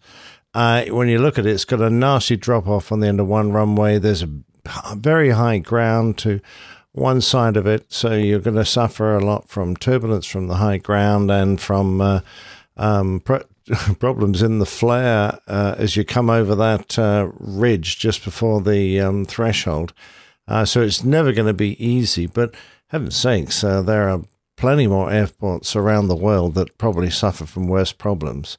Uh, but I think everyone was being overcautious, uh, and they they sat on, didn't really allow any aircraft to go in there other than private aircraft. God heavens, it cost three hundred eighty million dollars to build it. Um, so you know, I mean, it was a great uh, thing to build for the islanders, but uh, not then not to have a scheduled service was uh, just oh God, uh, just awful. So they've kept this old boat going back and forth. I think it was provided by the post office or something to uh, deliver the letters and other stuff that they, the islanders needed. And a lot of them had invested a, a lot of money, thinking, well, this island with an airport could actually become, a, you know, a nice little quiet tourist trap. So we'll build uh, hotels, and perhaps I'll put an extra room in my house, and uh, we'll build extra shops and things to service those tourists. Who, of course, never came. So it's actually very nice to see that they've uh, reviewed the situation and they're now uh, letting aircraft uh, t- to fly in there regularly. I, a bit like um, Gibraltar. I think it'll be a very difficult airport. It'll probably require um, a little bit of special training for guys before they uh, get allowed to uh, make approaches there. But I think it's you know it's a perfectly serviceable airport. I think it's such a shame that it was given uh, a um, you know a big red cross on it when it first was built, and it's only now they've decided that it's okay to fly there. According to Lane in the uh, chat room, he says that it's St. Helena, and Yeah, uh, um, I knew that, but I was just and- I was just Oh, okay. you. ah, okay. Well, you know, we we have a um, uh, the state capital of Montana is Helena, and so I thought, okay, Isn't that I can see it could Montana? go either way. Isn't that Uh, in Montana, state capital of Montana? Montana, yes, Yeah, that's, that's right. I thought. Um, Montana. I mean, uh, of course, it goes. It's got a lot of history. When uh, Napoleon Bonaparte was uh, exiled there, so I don't know if you can go and see Boney's bones. He didn't die there, I don't think, but uh, he might have buried some treasure there. So you know, get on a flight there as soon as you can. You've got to go a long way to get there, though. You could it's like you've got to fly all the way down to South Africa, and then you've got to get on a a, a shorter range flight to get across there. So I don't think it's going to be perhaps the most popular destination in the world. But apparently, it's a little bit faster than the boat journey, which took about six days, according to this uh, yes, well, article. wasn't the biggest of boats. Yeah. And it kind of reminds me of that um, island that uh, we hear about uh, in the news every once in a while, where, uh, and we see some great video footage on YouTube where people are trying to land in this crazy crosswind uh, uh, conditions at this uh, island somewhere. Um, I, do you know what I'm talking about, uh, Nick? Where they, uh, The one where they come over the beach. no, no, no, no. It's um, it's much. It, it's in that area of the world. Um, Ah, okay. yeah, I'm sure somebody will know what I'm talking about in the. Uh, Well, there is one where the they the the runway seems to be in a bit of a bowl, and they have to come over a ridge, and then they descend very fast, and it's a very short runway. And I've seen one picture of an aircraft that lands deep and then runs off the end into a beach. If that's the place you're thinking, of, but I can't remember Uh, the name of it. Now, Jazz is the one. The one that I'm talking about is uh, Madeira, Oh, have some Madeira, Madeira. Funchal, Madeira. It's one of the uh, Portuguese islands, right? Yes, it is. Yes, Madeira is a very nice uh, fortified wine. Yes, I know that for sure. Mm, yum yum yum yum. Yeah. So um, anyway, so it sounds like No, this you- kind of You can't drink Island. Schiphol, Rebecca, and you definitely can't drink a Funchal. Funchal? Yes. Anyway, yeah, no, it was Madeira, quite right. okay. That's the one I was thinking about. Thank you, everybody in the chat room. All right, let's move on with some more feedback. Um, you, you're you doing okay, uh, Captain Nick? Uh, I don't know. I think I'm in zombie land right now. Okay, good, good. Keep going. All right, uh, let's see. Justin sent some feedback. He says, "Hey, Captain Jeff and crew, had a great aviation week experience that I wanted to share with you all, and so he sent us some audio feedback. I need to get some liquid in my throat, but uh, in the meantime, let's hear from Justin." Hey, APG crew, Captain Jeff, Dr. Steph, Captain Nick, Captain Dana. Hey, this is uh, Captain Justin Sparks, Fire Department Captain Sparks from Indianapolis, Indiana, with a quick, like, APG syndrome slash headbanger Airbus Boeing fiasco of a week story for you. So uh, last week, my three daughters uh, went to Disney with my parents from Indi- from Indiana, actually from Fort Wayne, um, and my dad got tickets for my kids and them to fly down to Orlando on Allegiant Airlines on the MD-83 was the scheduled aircraft for it. And uh, aviation buff, aviation aviation lover, APG syndrome sufferer. I was just mortified by the prospect of my dad. My dad's an expat who lives in China and works in China and lives in China most of the time and flies constantly. And he's like, you know, Justin, I got these uh, tickets and it was a third of the price to fly on Allegiant. We're flying the uh, MD-80 series. We're going down to Orlando, and it was literally like a third of the price of flying one of the the legacy carriers. And I was like, well, that that's cool, Dad. It's because their air crews unfortunately aren't paid very well, and their maintenance staff and their maintenance history has not been very good, especially with this aircraft. So I'm like trying to talk to my dad about the incidents in Las Vegas where we've had the situations where the aircraft were pitching up before V1, those type of things. And like I am just petrified that my kids are going through this. So, like, legitimately, I've got my oldest daughter, my mother, uh, she has uh, some disease process just through time where she's not going to be able to evacuate a kid. So, like, legitimately, I'm talking to my oldest kid. If something bad happens on this airplane, hey, you're going to follow Papa. Papa's going to take one of the kids. You're going to take another kid, put them between you, and you're, here's where the exits are on this airplane, and you guys are going to get out, okay? And she's like, all right, dad, I got this covered. Now, mind you, my 10 year old flies a 172 at our uh, local uh, FBO. And, you know, she's, she's good, she's smart, and she was just kind of looking at me. So we literally pulled up the uh, Acme nut and uh, you know, the screw issue with Alaska Airlines. We talk about these things. So I have these terrible issue, like fear of my kids getting on this low cost air, airliner and flying now like the episode apg episode before there was this talk about uh, the FADECs and captain jeff was talking about how on his aircraft there's actually like legitimate linkage from your inputs on the throttle down to the fuel control valves back to your airplane. And the you know the airplane's going to go and you legi- legitimately captain jeff you talked about you know which one's safer. And i'm like you know yeah, you know I, I don't know. So my kids they flew, flew out the day before and they get on this airplane they fly down there they're on time they arrive on time and life is great well my wife and i had this opportunity like six days of no none of our three children. We love our children but we don't get a lot of time off. So they went from indiana down to florida and we planned a trip out to california out to san francisco go up and down highway 1 check things out something my wife has never seen before and it was going to be kind of a cool thing so we booked with this legacy carrier um, united United Bay, that's what we'll call it. Um, and uh, it was like the first leg, Indianapolis to Denver, 737 800, and then like my dream, uh, the Boeing 787. I literally have shirts that have Boeing literally on my desk where I'm making this thing. I had the little propeller prop that's engraved on Boeing. I've always been in, the person who said if it, it's not Boeing, I'm not going. Yeah, I'm that guy. So the first leg's great. We get to Denver. We get on the 787. I'm looking around at this airplane, and what a beautiful piece of kit. That one's for you, uh, Captain Nick. And um, you know, I'm looking at this thing, and it's just gorgeous. There's no shades. It's all auto tinted. It's beautiful. So they push us back from the gate. Left engine starts great. Uh, the right engine, they start through the ignition process. There's a couple clicks, a couple thumps that just don't seem right. And then the right engine's quiet. So we sit there for a little while. They try it again. Same thing happens. And then they push us back to the gate. The captain comes on and says, We've had a technical issue with the engine. We're going to have some people come out and look at it.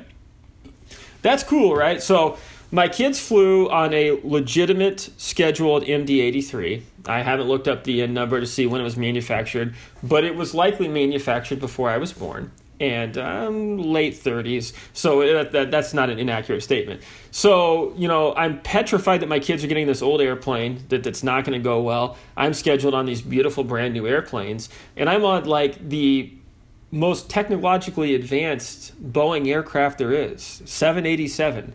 And the extent of my journey on this across six and a half hours was seven feet to push back from the gate, sit there, and seven feet to push back to the gate and my aircraft was due to go from San Francisco to Shanghai. So they were like, "You're gonna go, you're gonna go, you're gonna go, you're gonna go."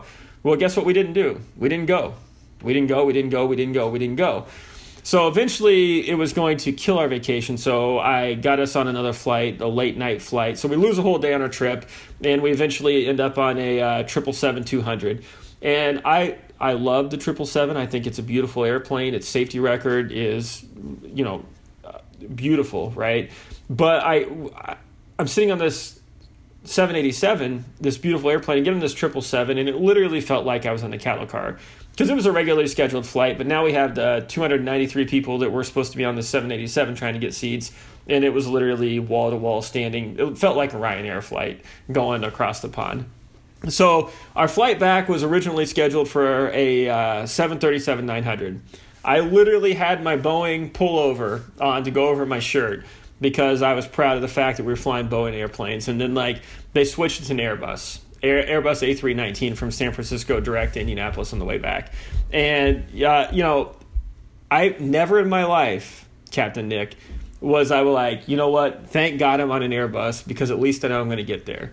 And that was just a head scratcher for me. So in light, Captain Jeff, you were completely right when you said those uh, maybe those older airplanes that actually are directly connected with those uh, cables and stuff. Maybe there is something a place for that besides the FedEx and the things we have in the modern airlines. So cool little story I want to share with you. Thank you so much for listening. This is Captain Sparks from Indianapolis. Thank you so much for talking, and we'll catch you later. Safe flying, everybody.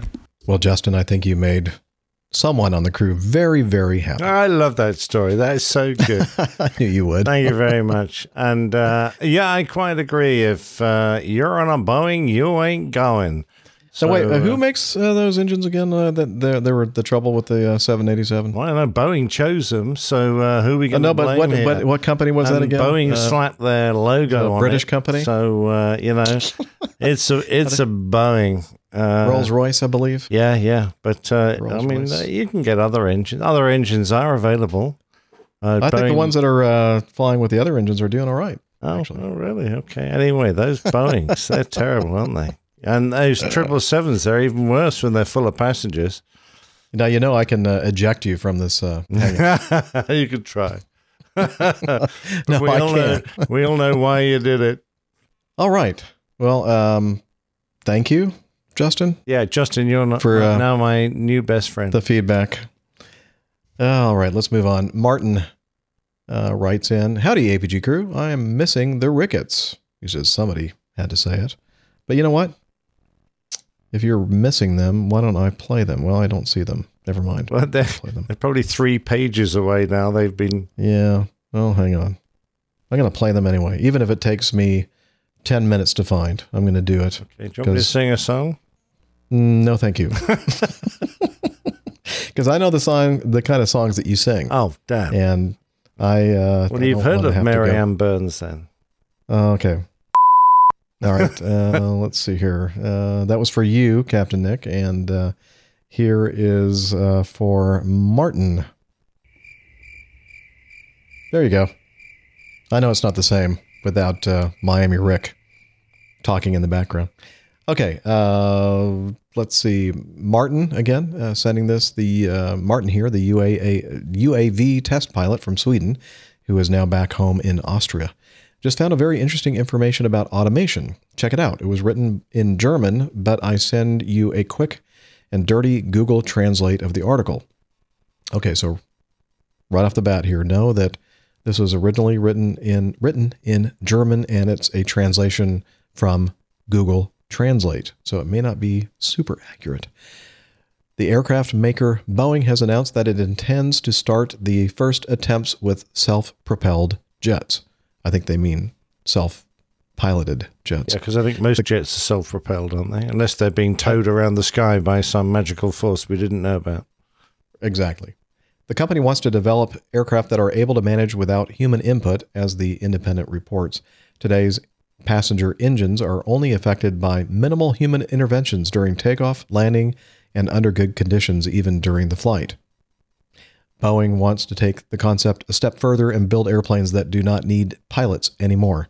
Decisions are to be made in such machines by systems equipped with artificial intelligence. good luck with that. Um, the, the article goes on. Too few pilots. When I look to the future, I see the need for some 41,000 commercial aircraft over the next 20 years, which would mean that we need about 617,000 additional pilots, which is quite a lot, said Mike Sinnett, Boeing's vice president for product development, as opposed to Reuters. Now, I don't. Again, that's a bad translation. I think that was from Reuters. Uh, corresponding systems will be tested in simulators this summer. First test flights in reality are scheduled for 2018. The competitor Airbus is also experimenting with self propelled systems, but for the time being, it is based on autonomous flying cars that can transport only one person at a time. In other words, just kill one person at a time when they crash. No, I added that to the article. What about the person on the ground underneath them? Yeah, there might be some more collateral damage. not not to get off topic here, but wasn't there just a uh, self uh, driving van? I think it was in Vegas that got into a, a car wreck. That could be. Yeah, it was. uh, Yeah, they've been having all kinds of issues with the uh, land vehicles, uh, you know, autonomous. Yeah, they're they're still trying to work out the kinks with um, the two dimensions of uh, driving. Well, I guess there's probably more than two dimen- two dimensions, but of course, with flying, you you add a, a another uh, dimension. Although some people would argue that flying is much less constrained and constricted as far as you know routes and that kind of thing. So in a way, that that might actually be an easier nut to crack. But again, I'm skeptical. I am, I am as well. Yeah. Yeah, but it uh, it just goes to show that uh, you know uh, people say that uh, one manufacturer encourages hand flying uh, in the traditional way, and another one's all automated. No, they're both uh, just racing to the uh, end of the tunnel where they can get rid of the pilots. Both of them, Yep. uh, side by side in the race. So uh, there's there's no good uh, manufacturer out there as regard uh, a long term career in piloting, perhaps. That's that is true. Um, but if you're listening to this and you're thinking you want to have a career in the uh, airline or some aviation industry that involves piloting aircraft, I think you're going to be okay for, uh, you know, these these articles that we read on the show. I, I think that uh, the people that are proponents for this kind of thing are. Um, I don't know. I think they're over enthusiastic about the uh, time frame that all of this is going to um, happen. And uh, I'm, as I mentioned before, and as you know, if you've listened to the show, I'm very skeptical that this is, if it ever does happen, it's not going to be any time in the near future. So I think. that Oh, if you're, yeah, I definitely agree. I mean, one thing about the uh, aviation is- industry, we're very conservative. It's going to take a long time to convince everybody. Yeah, certainly for certification.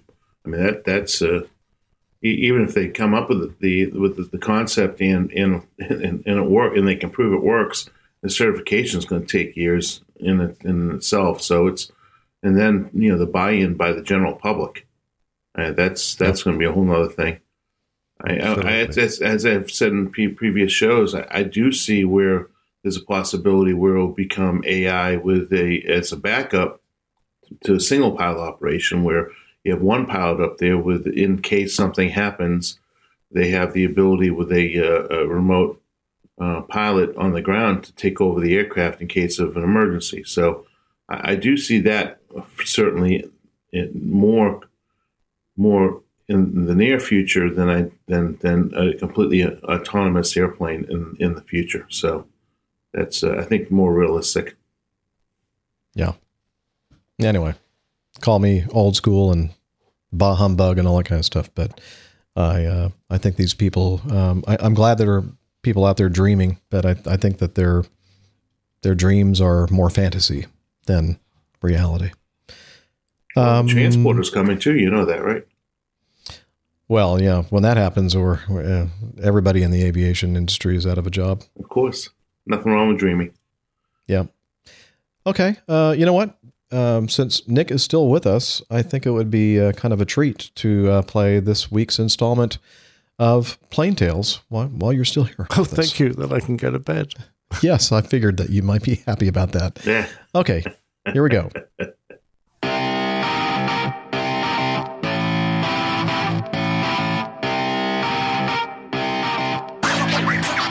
The old pilots playing tales from four to one. When flying with a new first officer, particularly one who's only recently joined the airline, It's easy to make assumptions about their skills and knowledge, but so often those generalizations prove to be completely wrong. So it was when I met and flew with Phil on a recent trip to the Caribbean. We were talking about my habit of looking for interesting flying tales, and he said he might have one for me. He kept me spellbound whilst he told the story of his flight in an Atlantic Airways Electra Golf Foxtrot India Zulu uniform out of London Stansted Airport on a dark night some 10 years ago. It was back in March of 2007, and Phil, a 31 year old then, had clambered into the right seat of the aged Lockheed L188 Electra that he was due to fly that night. Phil had started his career flying air taxis, instructing and bush flying, but for the past four years he had been on the Electra. The aircraft was 47 years old and had considerably more age and experience than either the captain or Phil, who was the first officer and the handling pilot for their flight up to Edinburgh in Scotland. Their aircraft had started its career with KLM back in 1960 and had been christened a Neptunus, which might have been a reference to the Roman god of water and horses, or perhaps it was named after the Dutch baseball team that plays out of Rotterdam. But whatever, after a few years it was passed on to Universal Airlines, who converted it to a freighter. It happily flew junk around the States for a few years before moving to the UK via a Swedish airline, where it initially joined Hunting Cargo and then Atlantic Airlines. It was here that it nearly ended its flying career. The Electra had been developed by Lockheed and first flew in 1957.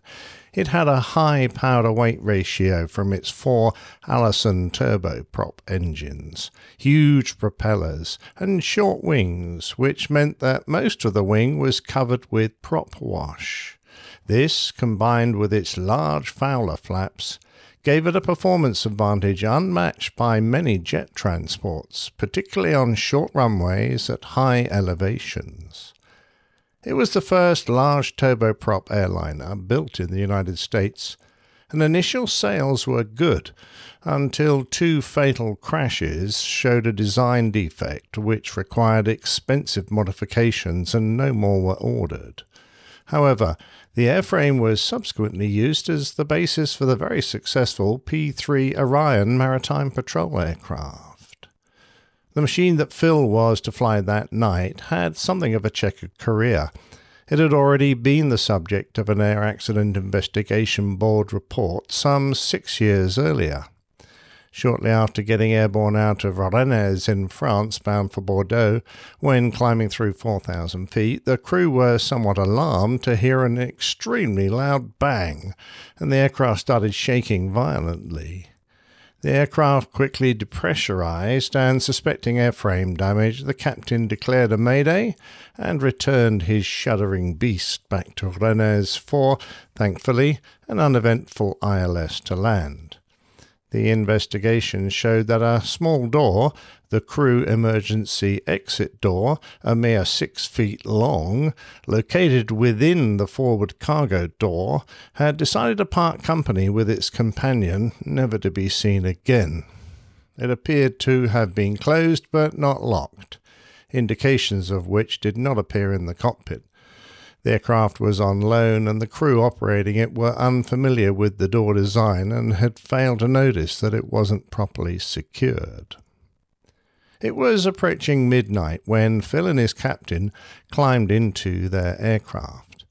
They had a jump seat passenger with them, a ground engineer, who was going to do the turnaround when they got to Edinburgh.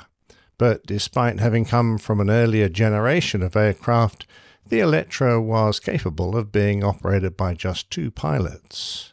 Zulu uniform was a bit of a one off amongst the Atlantic fleet of seven Electras, being the only one fitted with Hamilton standard propellers, the same as found on the C 130 Hercules. They ran through their checks and taxied out to runway 05 for the standard buzzard Sierra departure. The weather wasn't great, with an 11 knot wind from the north, almost all of it across the runway, a few clouds at 100 feet, and scattered clouds at 600 feet. The visibility was 5,000 meters, that's about three miles. They were only a few thousand pounds below their maximum takeoff weight, but as Phil opened up the throttles of their four powerful Allison turboprops, he wasn't concerned. The aircraft had a lot of thrust available. Indeed, in its early life, the powerful engines exceeded the strength of the engine mounts, breaking free and causing the wings to collapse. All the aircraft had been recalled to Lockheed and strengthened at enormous cost to the manufacturer. Orders dried up, which is why only 170 were ever produced. Today, however, everything looked normal until that was the captain called rotate.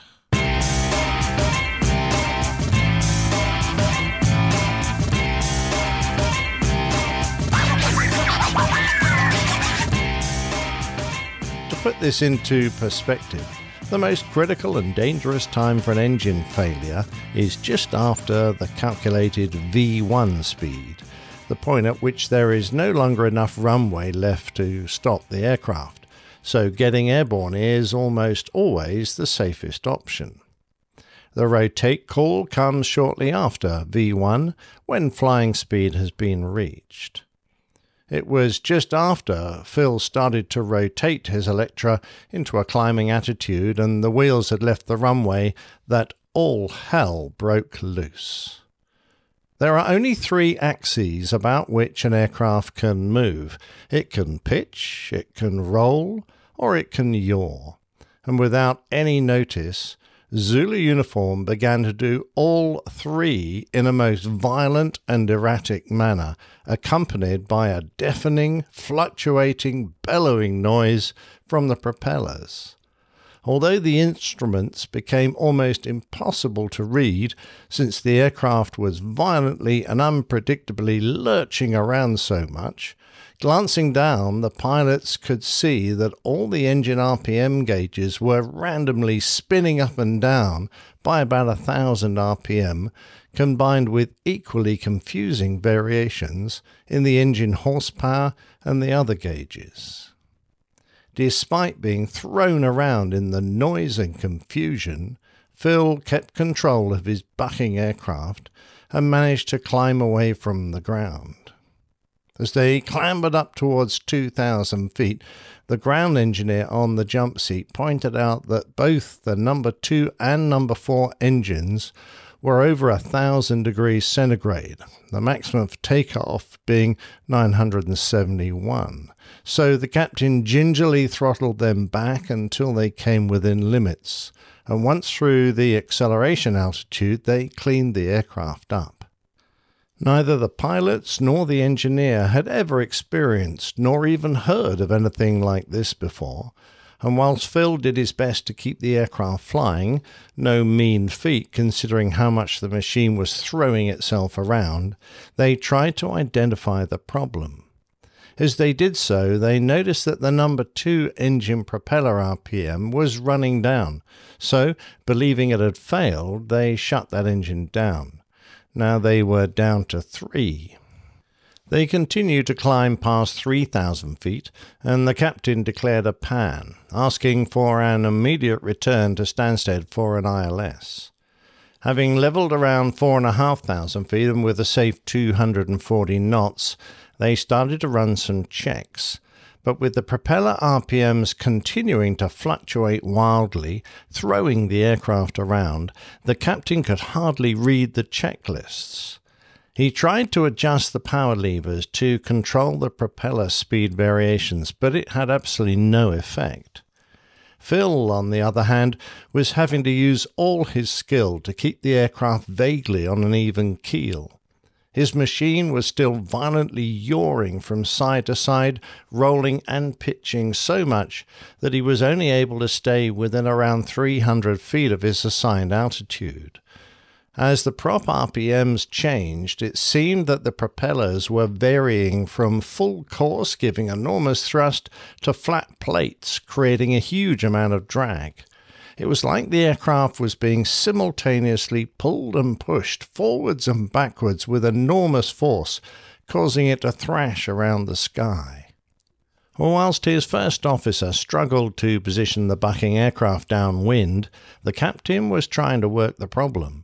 He suspected that it might have something to do with the synchro phase system, which is used in the cruise to automatically match the phase of the propellers, reducing vibration and noise.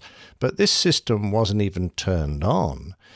He was fruitlessly struggling through his quick reference handbook, looking for an appropriate drill to apply to their situation, but there was nothing in there that came close to what he was seeing, and even if there had been, he would have struggled to read it whilst he was being thrown about so much. Then he noticed that the number three propeller had stopped its wild gyrations and appeared to be pitch locked at about 14,300 RPM, well above the normal maximum. The pitch lock was an independent mechanism that engaged when the propellers exceeded their maximum RPM to prevent further decreases in the blade pitch angle. Despite the high RPM, they decided to leave the engine running until they were on short finals and then shut it down. Fighting against the high power from the number 3 engine, they managed to get the aircraft slowed to 190 knots by reducing the power on numbers 1 and 4 and getting some flap out. Through a gap in the clouds, Phil maneuvered the aircraft towards finals and they put the gear down. Things were looking a bit better when at 7 miles the number 3 engine appeared to come out of pitch lock and operate normally. With the captain now flying the aircraft, they completed the landing checks and put full flap down. The aircraft slowed to their planned two engine approach speed of 150 knots. However, just as things were looking under control, as they passed 1,000 feet, both the numbers 1 and 3 engines appeared to flame out. With the number 2 engine already shut down, they were now on one engine. Despite bringing up the power on their last power plant, the number four, they started to sink into the approach lights. Phil recalled that he wasn't too worried at that point. The approach lights are mounted on frangible posts, so even though they would be short of the runway, they might probably get away with it. In the darkness, however, what he didn't see was the four lane highway junction that they would have to get over before they reached the more benign undershoot of runway 05. The approach path indicating lights turned red as they dropped lower and lower, and with the speed decaying rapidly below 130 knots, they tried to milk everything they could out of the dying Electra. As they touched down, they left tire marks right at the beginning of the piano keys, the white stripes marking the start of the runway, and they trundled safely down the tarmac. Vacating at a high speed turnoff, they parked on a taxiway and waited for the fire trucks. After completing their after landing checklist, they isolated the number 1 and 3 engines with the fire handles and shut down the number 4 engine normally and for the first time in some twenty minutes, a quiet calm descended on the flight deck. The Air Accident Investigation Board were informed some three days after the incident, but not one to let grass grow under the aircraft, Atlantic had already rectified the fault and returned the aircraft back to service. As such, the cockpit voice recorder had been overwritten by subsequent flights, but with the faulty synchrophaser and the flight data recorder available, the AAIB were able to determine that a burnt out circuit board had caused the fault by shorting several connections.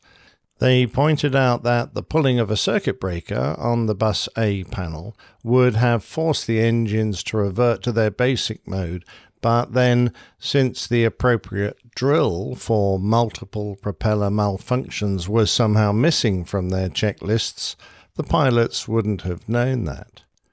So Phil and his captain went back to work.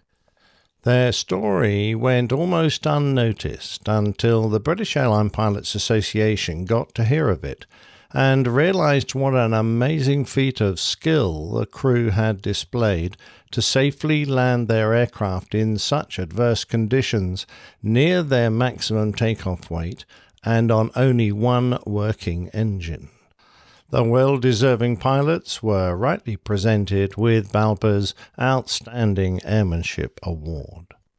For those Canadian aviation enthusiasts amongst you, this venerable Electra, still with its British registration of Golf Foxtrot India Zulu uniform, can be seen at Abbotsford International Airport near Vancouver. It's parked up and looking a bit sad near the Conair Aviation outfit.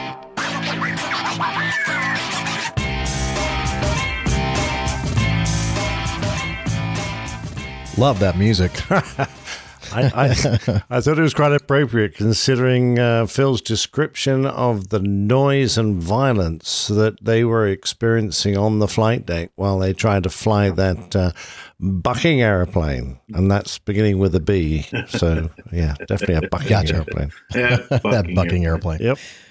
Yeah, well, uh, as we always mention when we record the show, we do it uh, live, and we have uh, usually a, a live audience, a live chat room, and uh, somebody in the chat room right now. Many of those who have listened to the APG over the years uh, recognize this uh, name, Captain Richard Bell. He's with us in the chat room, and he said he almost spotted the uh, the uh, the defect immediately when you were describing it, uh, Nick, and uh, I, I guess he he kind of nailed it, didn't he?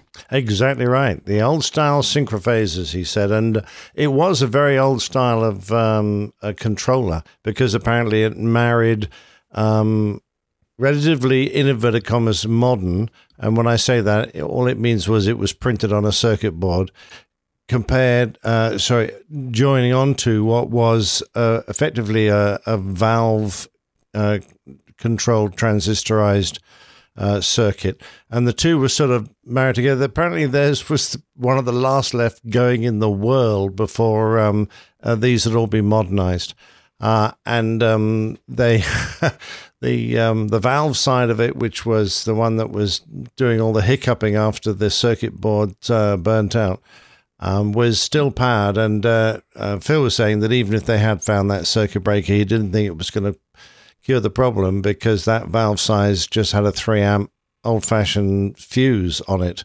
And you would have needed to have found that fuse and pulled it out to isolate it, but uh, they didn't have time. Uh, and the, even the engineer had no idea what was going on. Uh, so I could, I'm just trying to imagine what it was like. You know, you're getting up on around midnight, and uh, you, so you, you're not exactly at your best, and it's dark, and it's not a very good night. It's cloud down at hundred feet, and uh, and you get airborne thinking, here we go again. You know, just to trug up to Edinburgh, and then all that happens. I'm going, oh my god, what a story! A great story, and thank you, Phil, if you're uh, ever listening, uh, for uh, telling me that one. Yeah, fantastic. Yeah, an amazing story. Another great plane Um, it kind of reminds me of uh, the van that I drive now, a 1998 Town and Country Chrysler. Uh, I have had all kinds of issues with this car for the last more than a decade. And I think it all boils down to the, the instrument panel circuit board uh, on the back of it. Uh, I think there's some bad solder points, and uh, I've uh, had you know problems with instrumentation. I've had problems with uh, the engine, you know, stalling on me and doing all kinds of crazy things. And I'm thinking, yeah, I, I can understand how a circuit board could uh, cause problems like this. Yeah. Uh, and the other thing I love about this story is that it's a reminder to all us captains that when you sit down with a new first officer and you look at him, he's only got two stripes and he doesn't look very old. There's absolutely no reason to assume he isn't actually uh, a very smart guy who knows his stuff. So, uh, yeah, uh, sometimes uh, even, uh, well, these guys often hide their lights under a bushel, is what I'm trying to say. Hide it under a bushel. No, I'm gonna let it shine. Good for you. Wow. All right. Let it shine, Um, let it shine. That's right. I'm not even going to try to sing. All right. Uh, so another fantastic Plane Tale. Nick. Yeah, I love Thank that you very much. And thank you, Richard, for your input. He's saying uh, the Electra didn't have a tight DC system. So even if they wanted to, as soon as the last one quit, they would have never got the igniters going again to start an engine up. So it's a damn good job that that uh, you know last engine didn't give way on them. Wow, what a, what an exciting story. Mm.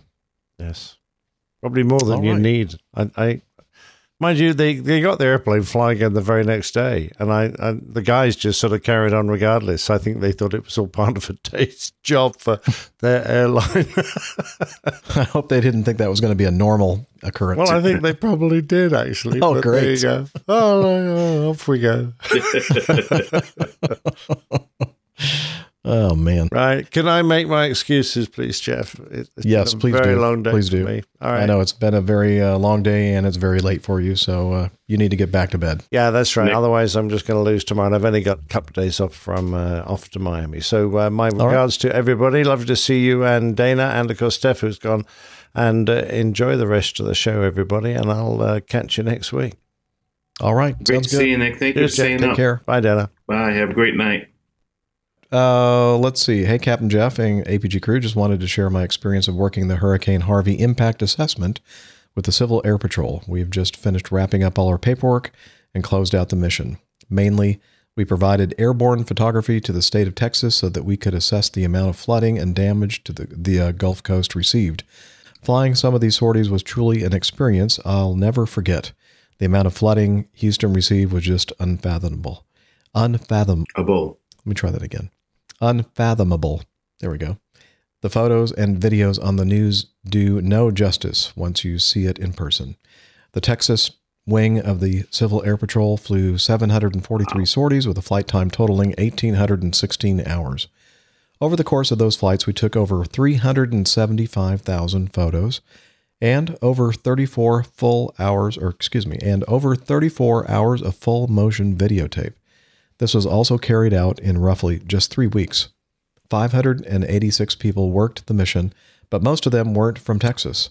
We had members from 39 different wings or states respond to the call and provide assistance. Texas wing normally has 13 aircraft in its fleet, but for this mission, with our out of state help, we had 32 aircraft carrying out sorties.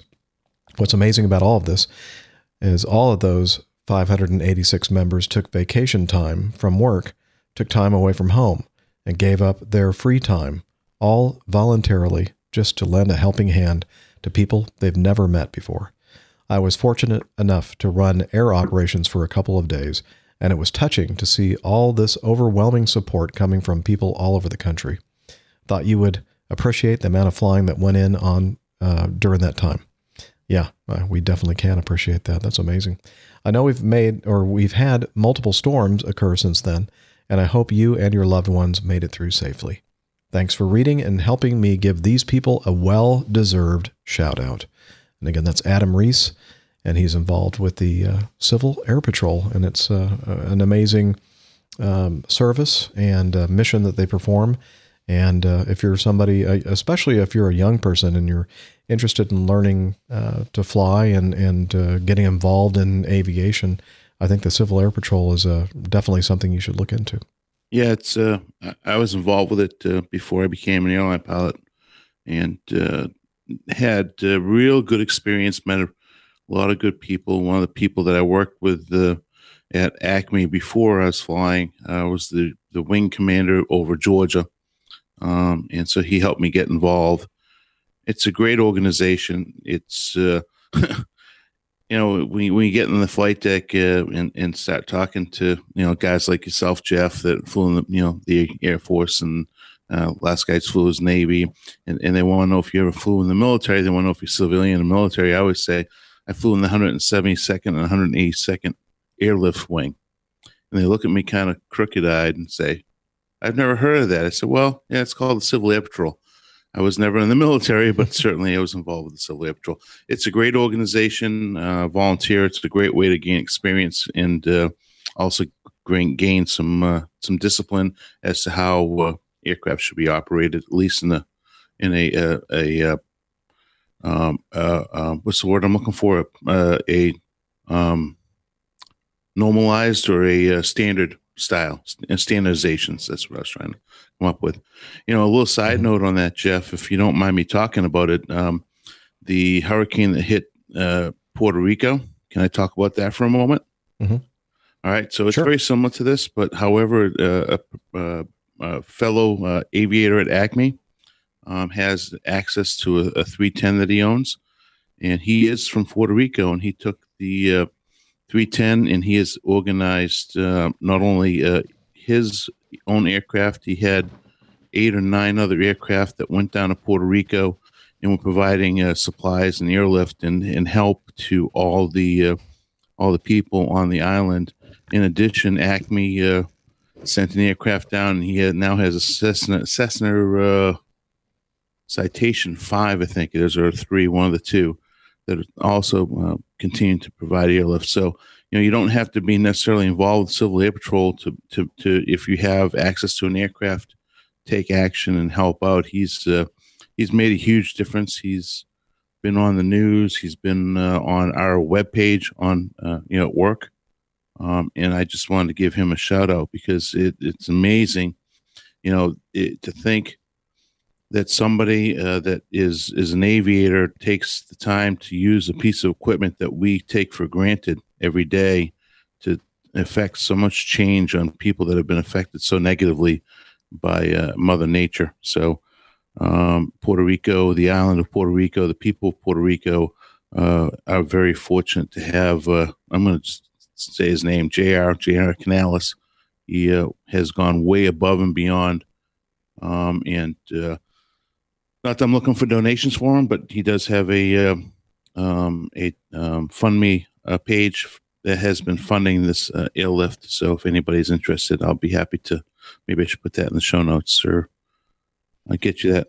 Yeah, get you give me that information so- and we can put it in the show notes. um, but it's uh, it's amazing what the tool tool. I mean, we we talk about what we do in the cockpit, but it's an amazing tool that can be used to help everybody, as it was in Houston. So Awesome. Well, thanks, Dana. Hey, did you know that um, Saturday, the 11th of November, is Veterans Veterans Day here in the United States, and uh, tomorrow is actually Veterans Day observed here in the U.S. Uh, for many uh, folks, it's a uh, it's a holiday, and uh, Micah sent in something last year to commemorate Veterans Day, and I thought it might be a good opportunity for us to play it again for this year's commemoration. So take it away, Micah. Here in the USA, Veterans Day used to be called Armistice Day. It celebrated the end of World War I. We celebrate it on November 11th, as a treaty between the Allies and Germany was signed at Compiègne, France, on the 11th hour of the 11th day of the 11th month of 1918. If I understand it correctly, this same day is celebrated in Britain and the Commonwealth countries as Remembrance Day, a far more dignified and appropriate name. As usual, here in the USA, we changed the nature of the celebration and have turned it into something else completely. But at least we haven't changed it to a Monday holiday. Not yet, anyway. I grew up with a great respect for Armistice Day in my house. My grandfather, Grandpa Max, served in the U.S. Navy in World War I and during the Mexican campaign before that. Some listeners may remember that he and I shared our first ever flights together in August of 1969, he at the age of 73, me at 13. Now, many listeners also know my father, Lou, was a World War II veteran of the U.S. Army and was called back to the U.S. Air Force as a retread for Korea. He was rightfully very proud of his service, and I was and still am quite proud of him as my dad. He was part of the group of people called The Greatest Generation by newscaster Tom Brokaw. So were most of my mother and father's friends and family. I was raised by this generation, as well as a generation before that fought World War I. Lou was born in 1925 and grew up with a love of all naval vessels dating back to the beginning of time. He was also an airplane geek. Note that's in lowercase letters. And was an expert on World War I aircraft. Two of his very favorites were the SPAD 7 and the Fokker D 7. As part of the greatest generation, at the age of 18 he was drafted out of his engineering studies at CCNY and landed in England on his 19th birthday. He would have been one of the first to land on Omaha Beach during D Day, but looking back on it, I suppose he was fortunate to have been injured during the preparations for that invasion, suffering with both head and back trauma that plagued him the rest of his life. Fortunately, though, it did keep him off the beach that day. I'm not sure I would be here if he weren't injured then. Those injuries didn't keep him out of the war, though. After the war, Lou went back to college, but having spent so much time building and destroying bridges in the Army Corps of Engineers, he realized engineering was no longer his passion, and he became a psychologist. I suppose in some ways, this made him more valuable to the armed forces, as when he was again drafted, this time as a retread for the Korean War, he was inducted as a second lieutenant in the then newly formed U.S. Air Force Medical Corps. After being introduced by mutual friends, in the summer of 1955, Lou and my mother Harriet were married. I came along a little over a year later. Now, growing up, my dad and I would watch many World War II films together. Some we saw in theaters, some we saw on TV. All of them we would watch over and over. A few of our favorites included Battleground, Air Force, Run Silent, Run Deep, 12 O'Clock High, The Great Escape, Fighter Squadron, Command Decision, The Gallant Hours, Patton, and Tora Tora Tora. Frankly, to this day, whenever I see one of these films on TV, I tend to watch it again. While watching those films with my dad, I would ask him questions questions about his service, about his experience in the war. Questions I didn't know you weren't supposed to ask. My dad, being a teacher and a psychologist, didn't discourage me. He knew they were innocent questions, and used those times to teach me about his experiences, as much as he could anyway. I suppose he realized that talking to me about him having seen the elephant was good for both of us. He also taught me the etiquette about asking, so I'd have a better understanding of veterans. I think watching those films with my dad and him teaching me about the war helped give me the great respect for our military and the sacrifices they made and continue to make to this day in defending we civilians. Thinking back on that makes me think of the word hero and its definition. Now, no, I'm not talking about the sandwich, something I also learned about from my dad and the greatest generation. I'm speaking of the men, and yes, based on societal norms of the time, most often men, who risked their own lives to save others. You see, heroes aren't sports figures or actors or singers. Celebrities aren't heroes, unless the heroism didn't come from their celebrity status. Heroes are people doing their job, not thinking, or maybe at the time not caring about their own safety when they act to save the lives of others. Most heroes aren't celebrities and don't look for nor want that status. Heroes walk among us, though, and most often we unfortunately don't know them. In truth, they probably wouldn't want to be known, as they don't think of themselves as heroes. Most would say, I was just doing my job. And to me, that's what makes them heroes. Now, although my father probably wasn't a hero to anyone but me, let me tell you what may be an apocryphal story about him. While I was growing up, he owned a 1914 32 ACP German Mauser handgun that was captured during the war. I asked him how he got it, and he explained that it was all a big mistake. You see, it was after VE Day, and Dad was still overseas. He was somewhere along the Belgium Luxembourg German border. Things were safe, and he was out at a local pub. Drunk as a skunk, he would say. Now, Lou was fluent in French. At least back then he was. Between his high school French and being stationed in France for quite some time, along with his natural talent with accents, Lou spoke French back then like he was born in Paris. In fact, he spoke it so well, the story goes, that when he came back to the States and was down at Southern Methodist University working on his bachelor's degree, he went to speak to the French department chair about being released from the foreign language requirement. He was waiting in the outer office, looking down reading a book, when someone came in, bumped into him, and tripped over his feet. My dad, having just returned from the war, and being a tough vet who didn't like to be disturbed, would not have any of that.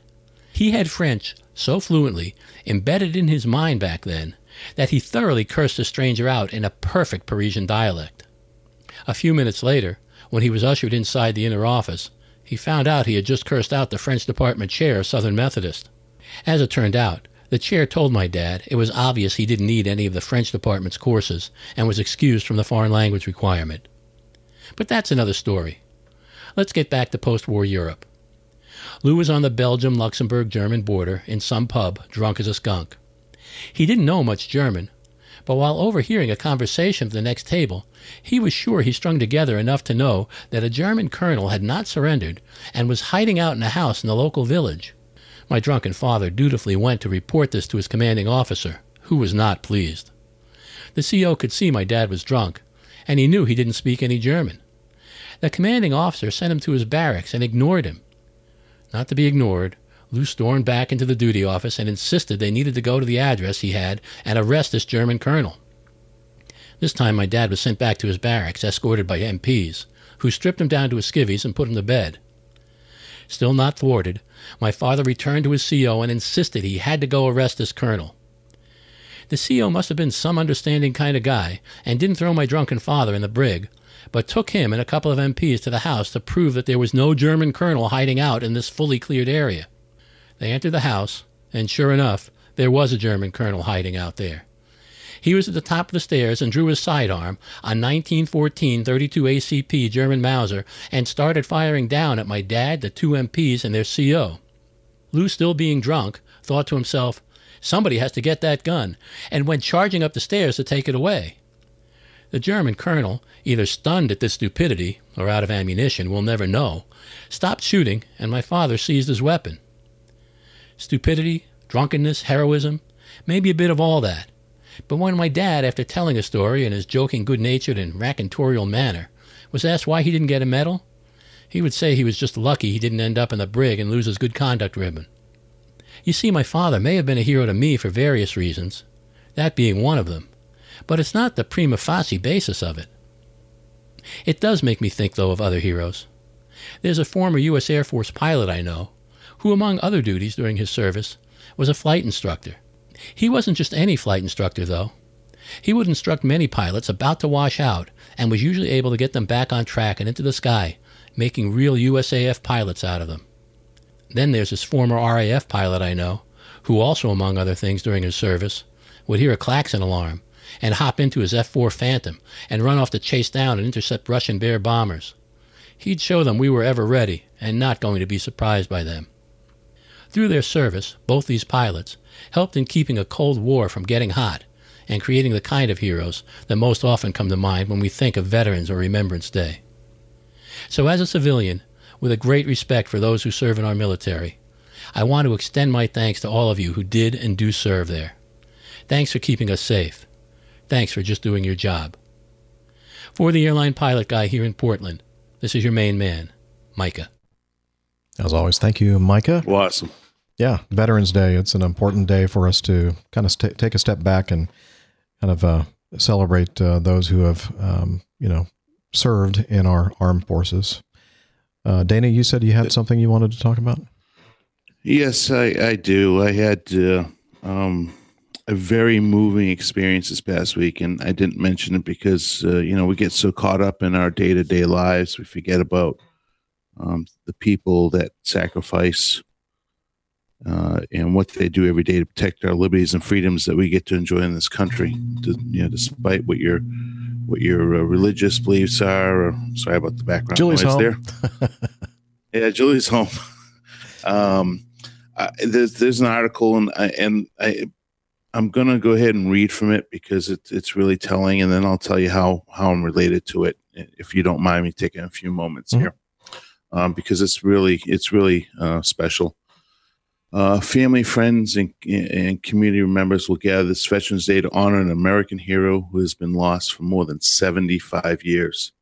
It was December 5th, 1942, when Army technician, fourth grade Peter Mason Counter was killed during a lethal firefight with Japanese forces near Soputa in present day Papua New Guinea. Following the battle, the 25 year old from northern Michigan was hastily buried in an isolated grave north of the village near Sanadada Tract. I can't, I don't know if I pronounced that correctly. Uh, he went unide- unidentified for decades. On Saturday, Counter's relatives will hold a ceremony he never received uh, at the funeral home in Onaway, the city of less than 1,000 people, where he was born on January 25th, 1918.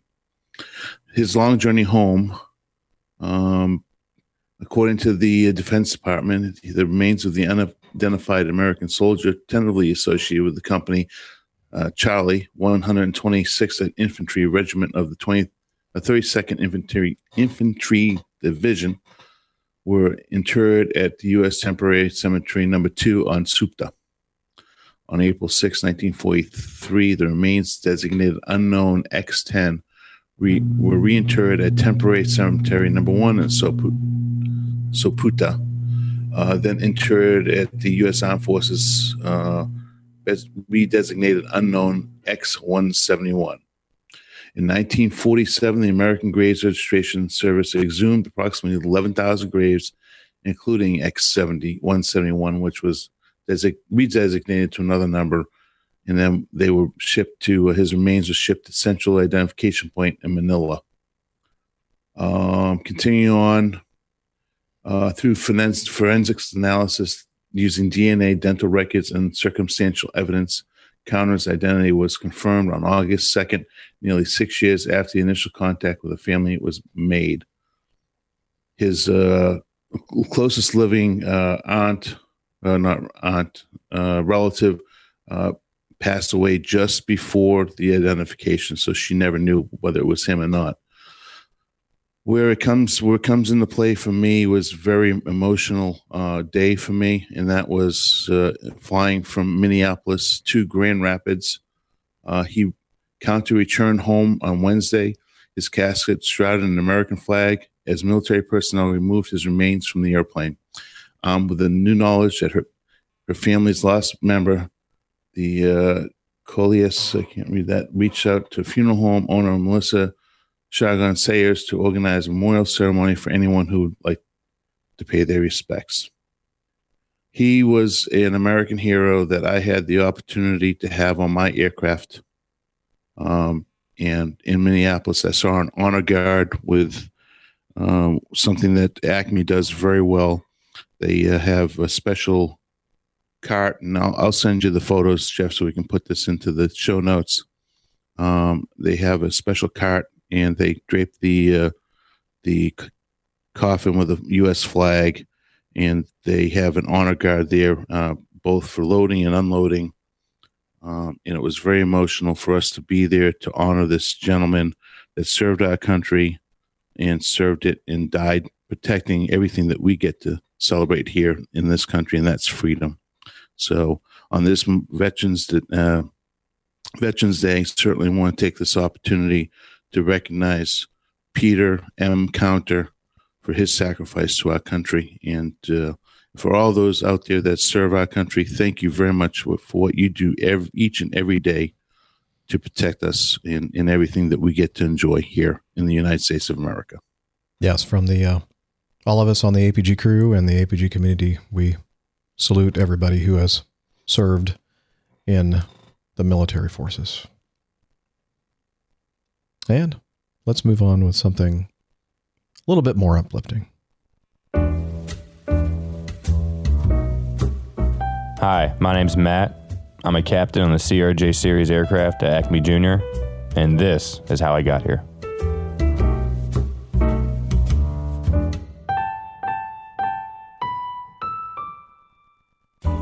My exposure to aviation started when I was five years old. My family and I were going from Greenville, North Carolina to Raleigh, Durham, and we were on a Beech 1900. And I vividly remember telling my mom, I want to be a pilot when I grow up. And she said, Why don't you tell the pilots that then? So I did. And uh, the captain said, Why don't you climb in my seat? I remember it like it was yesterday, a huge attitude indicator staring me in the face. And I couldn't get that, that vision out of my head. I was like, This is how they fly the airplane blue is the sky, brown is, you know, the ground. But the most fun I've ever had in my entire life at five years old was playing with the popcorn button. I did that for a good 10 minutes while everyone was boarding. Bing, dong, ding, dong, ding, dong. I was having a blast. Yeah, it was a seatbelt sign. I realize that now. But most importantly, it was a great experience and I'll never forget it. And I would not be surprised if that crew was the same age as myself and my other first officers I fly with. And it was a great experience to get started that way aviation has been extremely good to me. So good that it actually got me fired from my first job. I was a server at a restaurant called I'm So Angry It's Monday. And it was a great place to work, but the story goes something like this. I was in San Antonio in November, uh, November 2009. The weather had been complete garbage. It's been just socked in day in and day out. I could not get a flight in. Fast forward about a month later, December 28th, my instructor calls me up 20 minutes before I'm about to go to work. And he's like, hey, dude, there's an airplane available. You want to go flying? I'm like, absolutely. I called my boss. Hey, he's like, what's going on? I say, hey, it's Matt. Um, I'm having some intestinal issues. I don't think I can come in today. He said, okay, well, we need you. I'm like, well, I, I can't come in. I mean, I, this is, this is, I, I can't come in. He's like, all right, fair enough. And that was my first point nine, a Piper, uh, Piper Cherokee, what it was. I was so excited, so excited on cloud nine. Fast forward two more days, going to work, as happy as can be, making money for my flying. And my manager's like, hey, Matt, let's have a talk. I'm like, all right, cool. Hmm. So I'm like, hey, what's going on, Mr. Manager? He's like, well, um, you didn't come into work on Tuesday. I said, I know. I, I was sick. He, and he was like, well, you know, we really need you here. And uh, part of being a, an employee is being reliable. And, um, you know, I'm in a very tough spot. I don't know if I should should keep you around or what. What would you do if you were in my position, Matt? And I said, well, if I was in your position, I would keep me around. Well, I can't. I can't do that, Matt.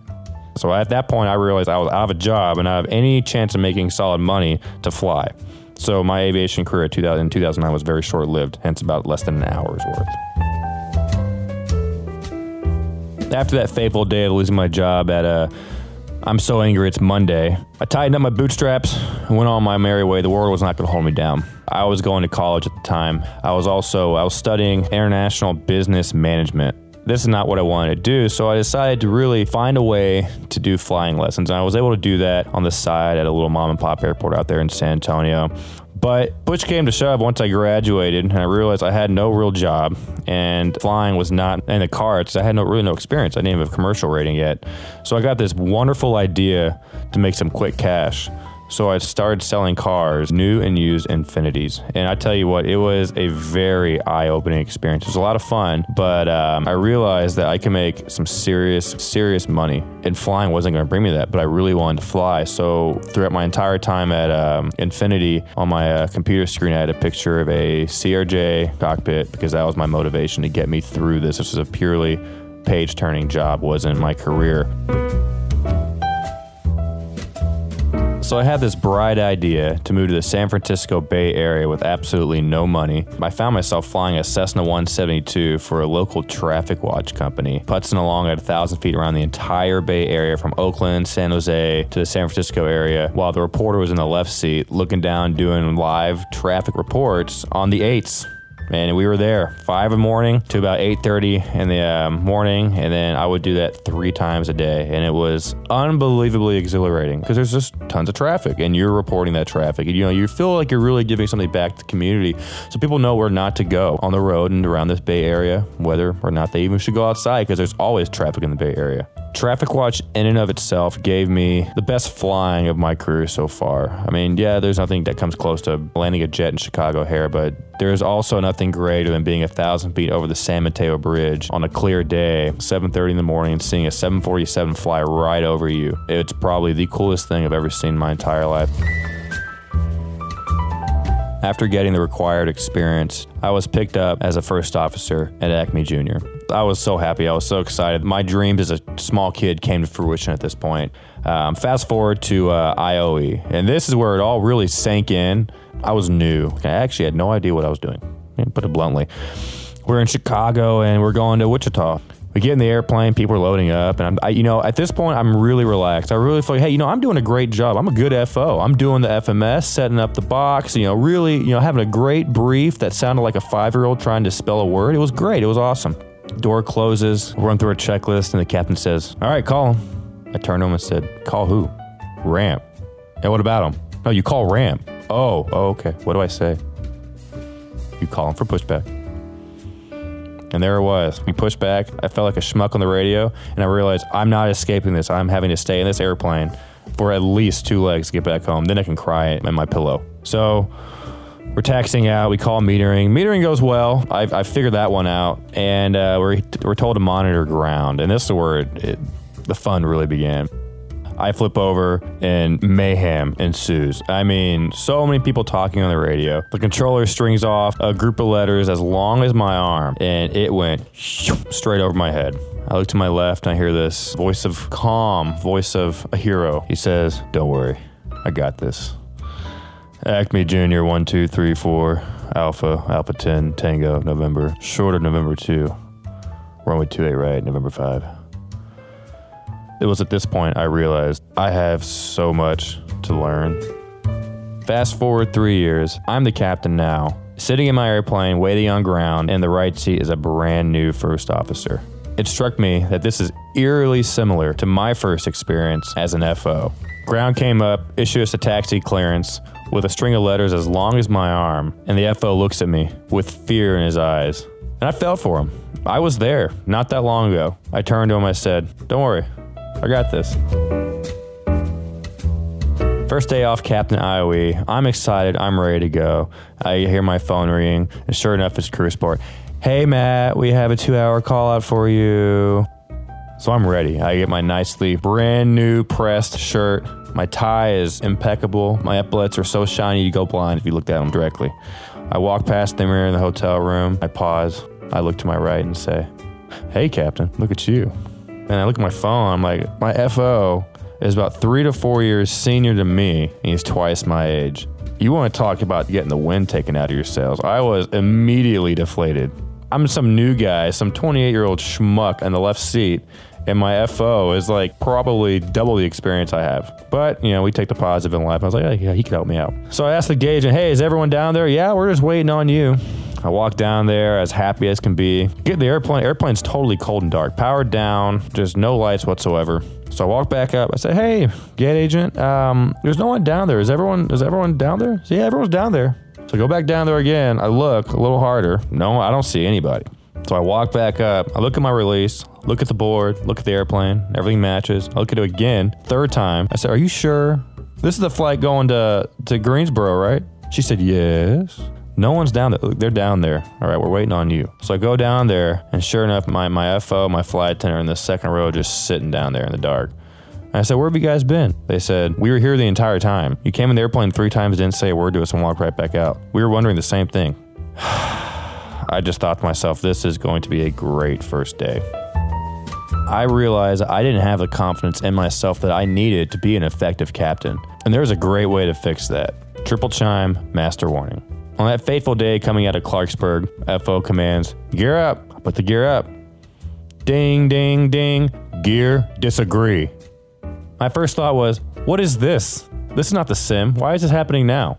Ran through the QRH, ran through proper procedures, got the airplane back on the ground safely in one piece, parked the airplane back at the maintenance facility, and Bombardier is waiting there. And they said, Hey, Captain, bring the QRH. We, we need to talk to you. My first thought was, All right, what did I do? But I knew I did the right thing. I knew I did what my company taught me to do, how to run through the procedures, and I knew I did the right thing. And sure enough, we went line by line through that curation. every step of the way, it only validated that decisions I made were the correct ones. And at that point, I knew I had what it takes to be a captain, an effective one. I had that command presence. I had the ability to lead a crew and ultimately get an airplane back on the ground safely the correct way.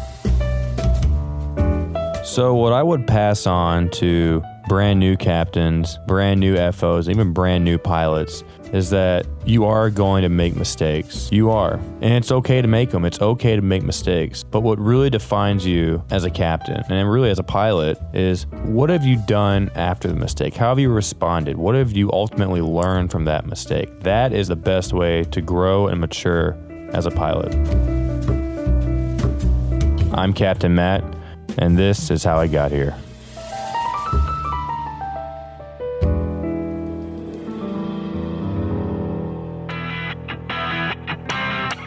Hi, my name's Matt. I uh, Hi, Matt. hey, what's going on?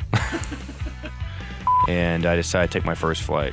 However, that first flight cost me my first my uh, first real job, I guess you can say, at a restaurant called. I can't believe it's not Monday. That's not the restaurant name. That's not there. I'm thinking of butter right now, dude. Traffic Watch brought me some of the best visuals I've. Oh, okay. How about Nez? That's good. Well, yeah, yeah. I'm just saying when you when you start, come down in the volume. Oh, okay. Don't be like, "Brr," you know. Here I am. Hey everybody. Um, I, I like everybody. That first trip, I realized that I didn't have the confidence in myself to be the um, to be the captain. That what the hell, dude. so, what I would pass on to brand new captains, brand new FOs, just breaking into the airlines, and even new pilot.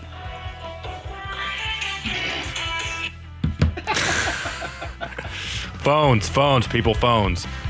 Yeah, the one thing I thought about when I was being captain, you got to take things away from me. You know, you got to take make mistakes. You're gonna make them.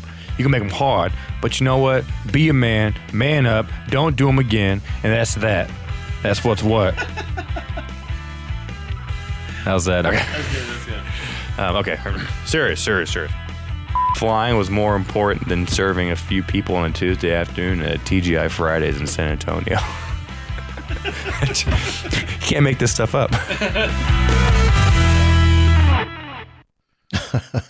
That's, that's Another great job by Captain Steve Horn. He's the one that uh, puts all these together, and uh, that was one of his real life first. Uh, well, I guess in this case, uh, real life captain, uh, Captain Upgrade. Yes, Captain. Yeah, uh, really enjoyable, and thanks for putting those um, those uh, bloopers at the end of the reel. Uh, that was uh, a lot of fun.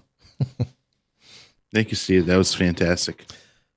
All right. Um, uh, when uh, we were listening to that, uh, there were, I was I was kind of re- looking at the uh, conversation happening in the uh, live chat room, and uh, again, if you are able to, and you follow us on Twitter or you have one of the uh, smartphone uh, mobile device apps uh, where we put out uh, push notifications, which seem to be working recently, which is cool.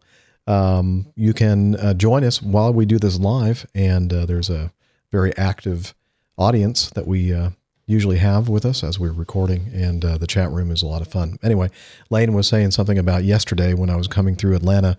Uh, the uh, they they turned the airport around. Uh, in other words, uh, they went switched from a west operation to an east operation, and he said he was very impressed with the uh, efficiency with which the uh, Atlanta operations folks did that. You know, the air traffic controllers and everything else. And I said, yeah, they're very good at that, and one of the best in in the industry, I think. And I, I I would absolutely agree with you, Jeff. I mean, we, the uh, the guy I was just flying with this past week, we were talking about um, in comparison because I had the unique experience as a Mad Dog guy to fly into Salt Lake this past week, um, which doesn't happen very often for us. And we were talk, we were talking about the different air traffic control centers and and not to put uh, the you know make Atlanta's uh, head too big, but uh, out of all of them out there, I think Atlanta, especially with the airport, they do a fantastic job. yeah, the highest They really operate it Yeah. very well. highest rate of um, you know approaches, landings, and takeoffs of uh, any airport in the, the world, I believe. So Yeah, uh, and when they it's have to turn everything around like that, it's pretty uh, pretty amazing. And uh, we didn't know the. Uh, actually, we found out that they were turning the airport around when we were pushing back, and uh, the uh, ramp controller gave us a heads up and said, "Oh, by the way, I don't know if you know, uh, but the latest information is this letter, and uh, they just uh, they're in the midst of turning the operation around."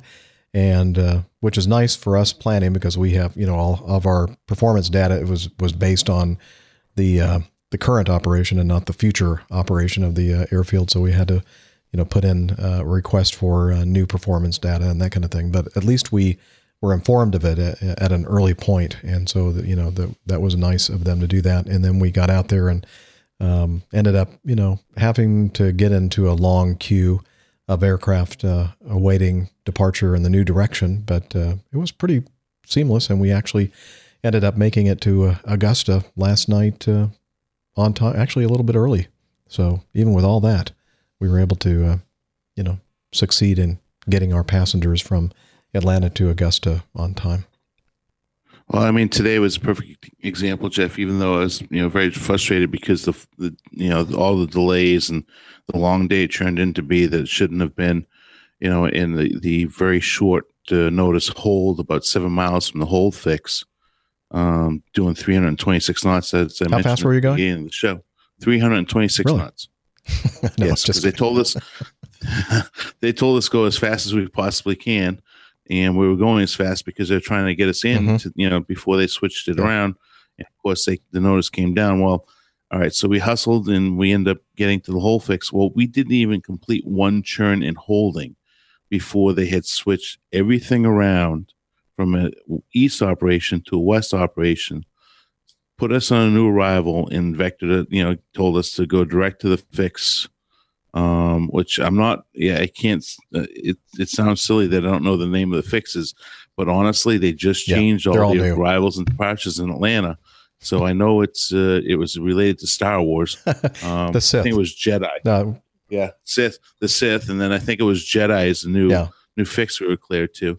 But it was amazing that you know within ten minutes, the, the you know one of the busiest airports in the entire world, um, they switched that operation around within ten minutes. It was amazing. So yeah, despite the the frustrations today, it, it, it's uh, it, it was it was quite it's quite an accomplishment for. For what they can, uh, what they can accomplish in Atlanta, because they're just so well organized. They've got a great great team, I think, in leadership uh, in in the center, in in you know approach and in the tower, and it, it's you know despite you know Mister Happy in the tower, which you know you and I both know.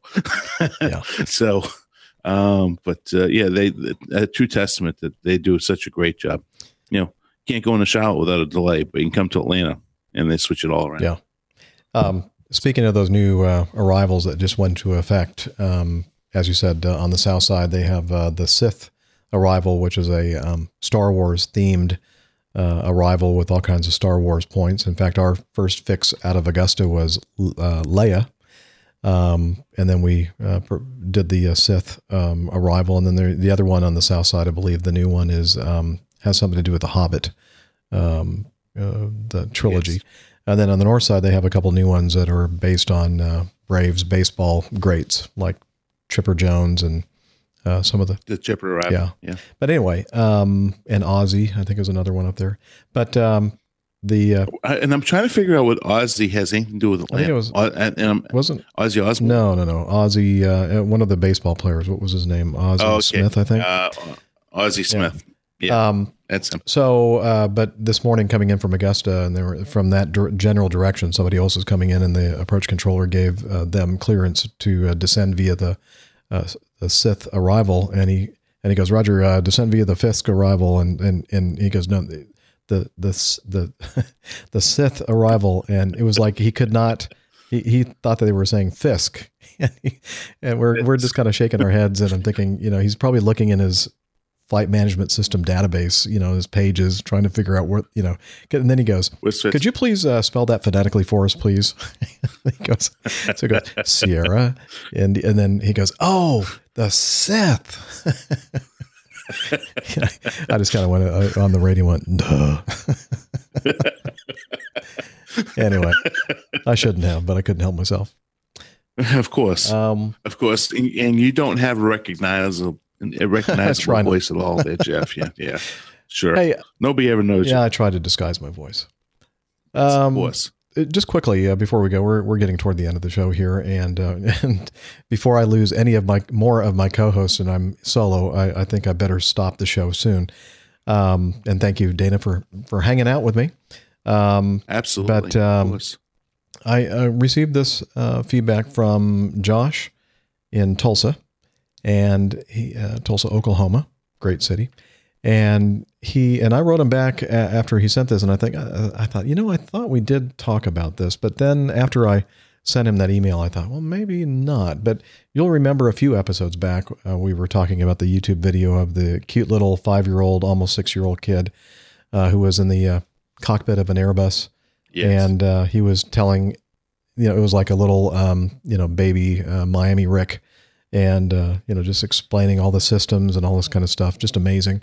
And uh, he is absolutely. amazing. apparently, um, the the company uh, Etihad um, invited him uh, to uh, to come to their company and their simulators and all that kind of stuff. Uh, well, let me read uh, Josh's email to you. Uh, I hope you are all well. I didn't catch 296 live, so you may have already talked about this. Uh, and then he gave us a link to this uh, YouTube video. And he said, This is the follow up to the video you played a few episodes ago, where the little boy was speaking to the pilots about all the aircraft systems. Apparently, Etihad got wind of the video and invited him to have a go in their A380 sim. What a great story.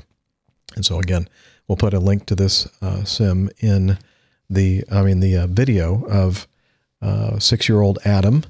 Um, the uh, description of the video is this six year old Adam has always been fascinated by planes and aviation. His dream is to become a captain of an A380 Airbus on board a flight from Morocco to Abu Dhabi on uh, Etihad or our Etihad Airlines. Excuse me, let me try that again. Our Etihad Airways cabin crew noticed that the boy clearly wanted to fly the plane and was passionate about the aircraft. They decided to create the opportunity of a lifetime for Adam by inviting him up to the cockpit. The video went viral after Captain Samer Yaklef managed to film some of Adam's genius on his phone. The world was captivated. We were so amazed by Adam when he came to talk to us in the cockpit that we wanted to make his dreams a reality. Adam became an Etihad pilot for a day and actually had the opportunity to fly his favorite aircraft in our training academy. Captain Adam, may your dreams fly high. They even made a little uniform for him, a little short sleeve uh, pilot shirt with epaulets and hat and uh, everything. So he got the uh, royal treatment from Etihad. And uh, again, if you haven't seen that, uh, please check out that uh, link in our show notes. And you, you know, do you think they're going to lower the lower the age he can become a pilot? they, they may just, I mean, this this this kid is absolutely amazing. Yeah. Like you know, how are his stick and rudder skills? Come on, really? Uh, I, you want to know what? Based on what you know, with today's technology and, and and what we have available for simulators and you know the computer systems, and I, I would imagine it actually probably be pretty good. Yeah. So. All right. Well, uh, Josh, um, thank you for sending that in. And um, if we hadn't talked about it in the in a previous episode, we have now. So, got all those bases covered. So, uh, thank you everyone for uh, downloading this episode, for subscribing to the podcast on iTunes or your favorite pod catching service. And uh, also, for those of you watching the video, thanks for uh, subscribing to the YouTube channel. We do appreciate that as well. And again, if you have the opportunity to follow us on social media and uh, see those, if you happen to see our tweets and Facebook post uh, for when we're uh, recording the show, please do think about uh, joining us live. I think you'll have a lot of fun. Great group of people here, week in and week out, as we record the APG show. And if you want to learn more about the show, you can head over to the uh, website airlinepilotguy.com. And there you'll find more information about the crew, the community, merchandise, the coffee fund, uh, and more. So again, airlinepilotguy.com. And also don't forget, we do have the uh, free uh, advertising free apps on both the iOS and Android platforms. And uh, information about that can be found in the show notes and also on the Airline Pilot Guy website. Um, social media, we usually uh, have Steph cover that, but uh, basically it's at APG Crew on Twitter and there you'll find uh, you can get all of us there. Um, we all, you can also find our individual IDs on Twitter uh, if you go over to a, at APG Crew, and uh, also the Facebook page, uh, facebook.com/slash Airline Pilot Guy, and uh, we have something called Slack or a group on Slack, and Hillel has information about how you can join the APG Slack group. APG listeners, please join us on our Slack team. On Slack, we share news and ideas, we suggest episode and Plane Tales topics, we plan meetups and events. To get into the Slack team, please send me a tweet with your preferred email address to at hi11e1 and I'll send you an invitation. That's Hillel at hi11e1 and see you in Slack. All right. Thank you, Hillel. And let's see. Anything else you want to add, uh, Dana, before we uh, sign off for today's show? No, another great show. Enjoyed being here. So, uh, look forward to seeing everybody uh, next week, and then, of course, on upcoming 300. It's going to be a good yeah. time. Looking forward to that, and uh, we're going to squeeze in. Let's see. This is 97, so we have 98, 99. So, two more shows I'll somehow squeeze in before the 300th episode on the 25th of November this month. So, hopefully, uh, we'll be able to see you there. And until next time, wishing you clear skies, unlimited visibility, and tailwinds. Take care, and God bless. Bye, everybody.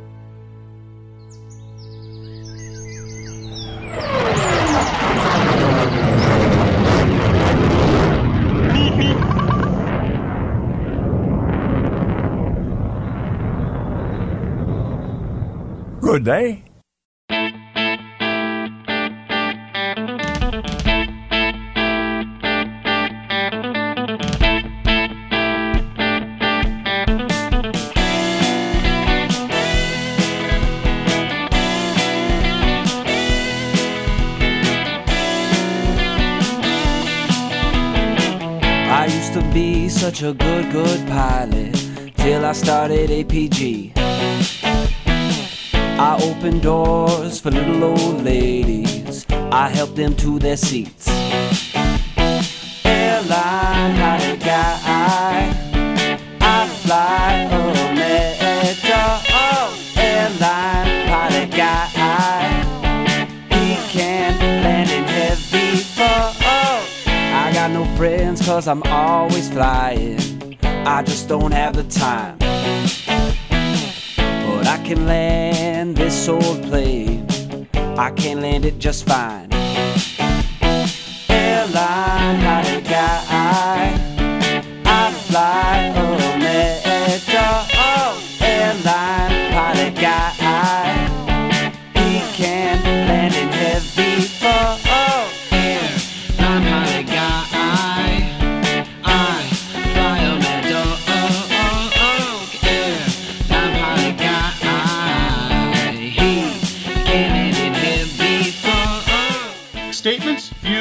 Opinions expressed on the Airline Pilot Guy podcast may not represent the views, opinions, or policies of any airline, real or fictionalized, mentioned, implied, or accidentally slipped by any of the participants, guests, or feedback providers you may or may not have heard, may or may not believe you may have heard on this or any prior episode of the Airline Pilot Guy podcast. It ain't Boeing, I ain't going.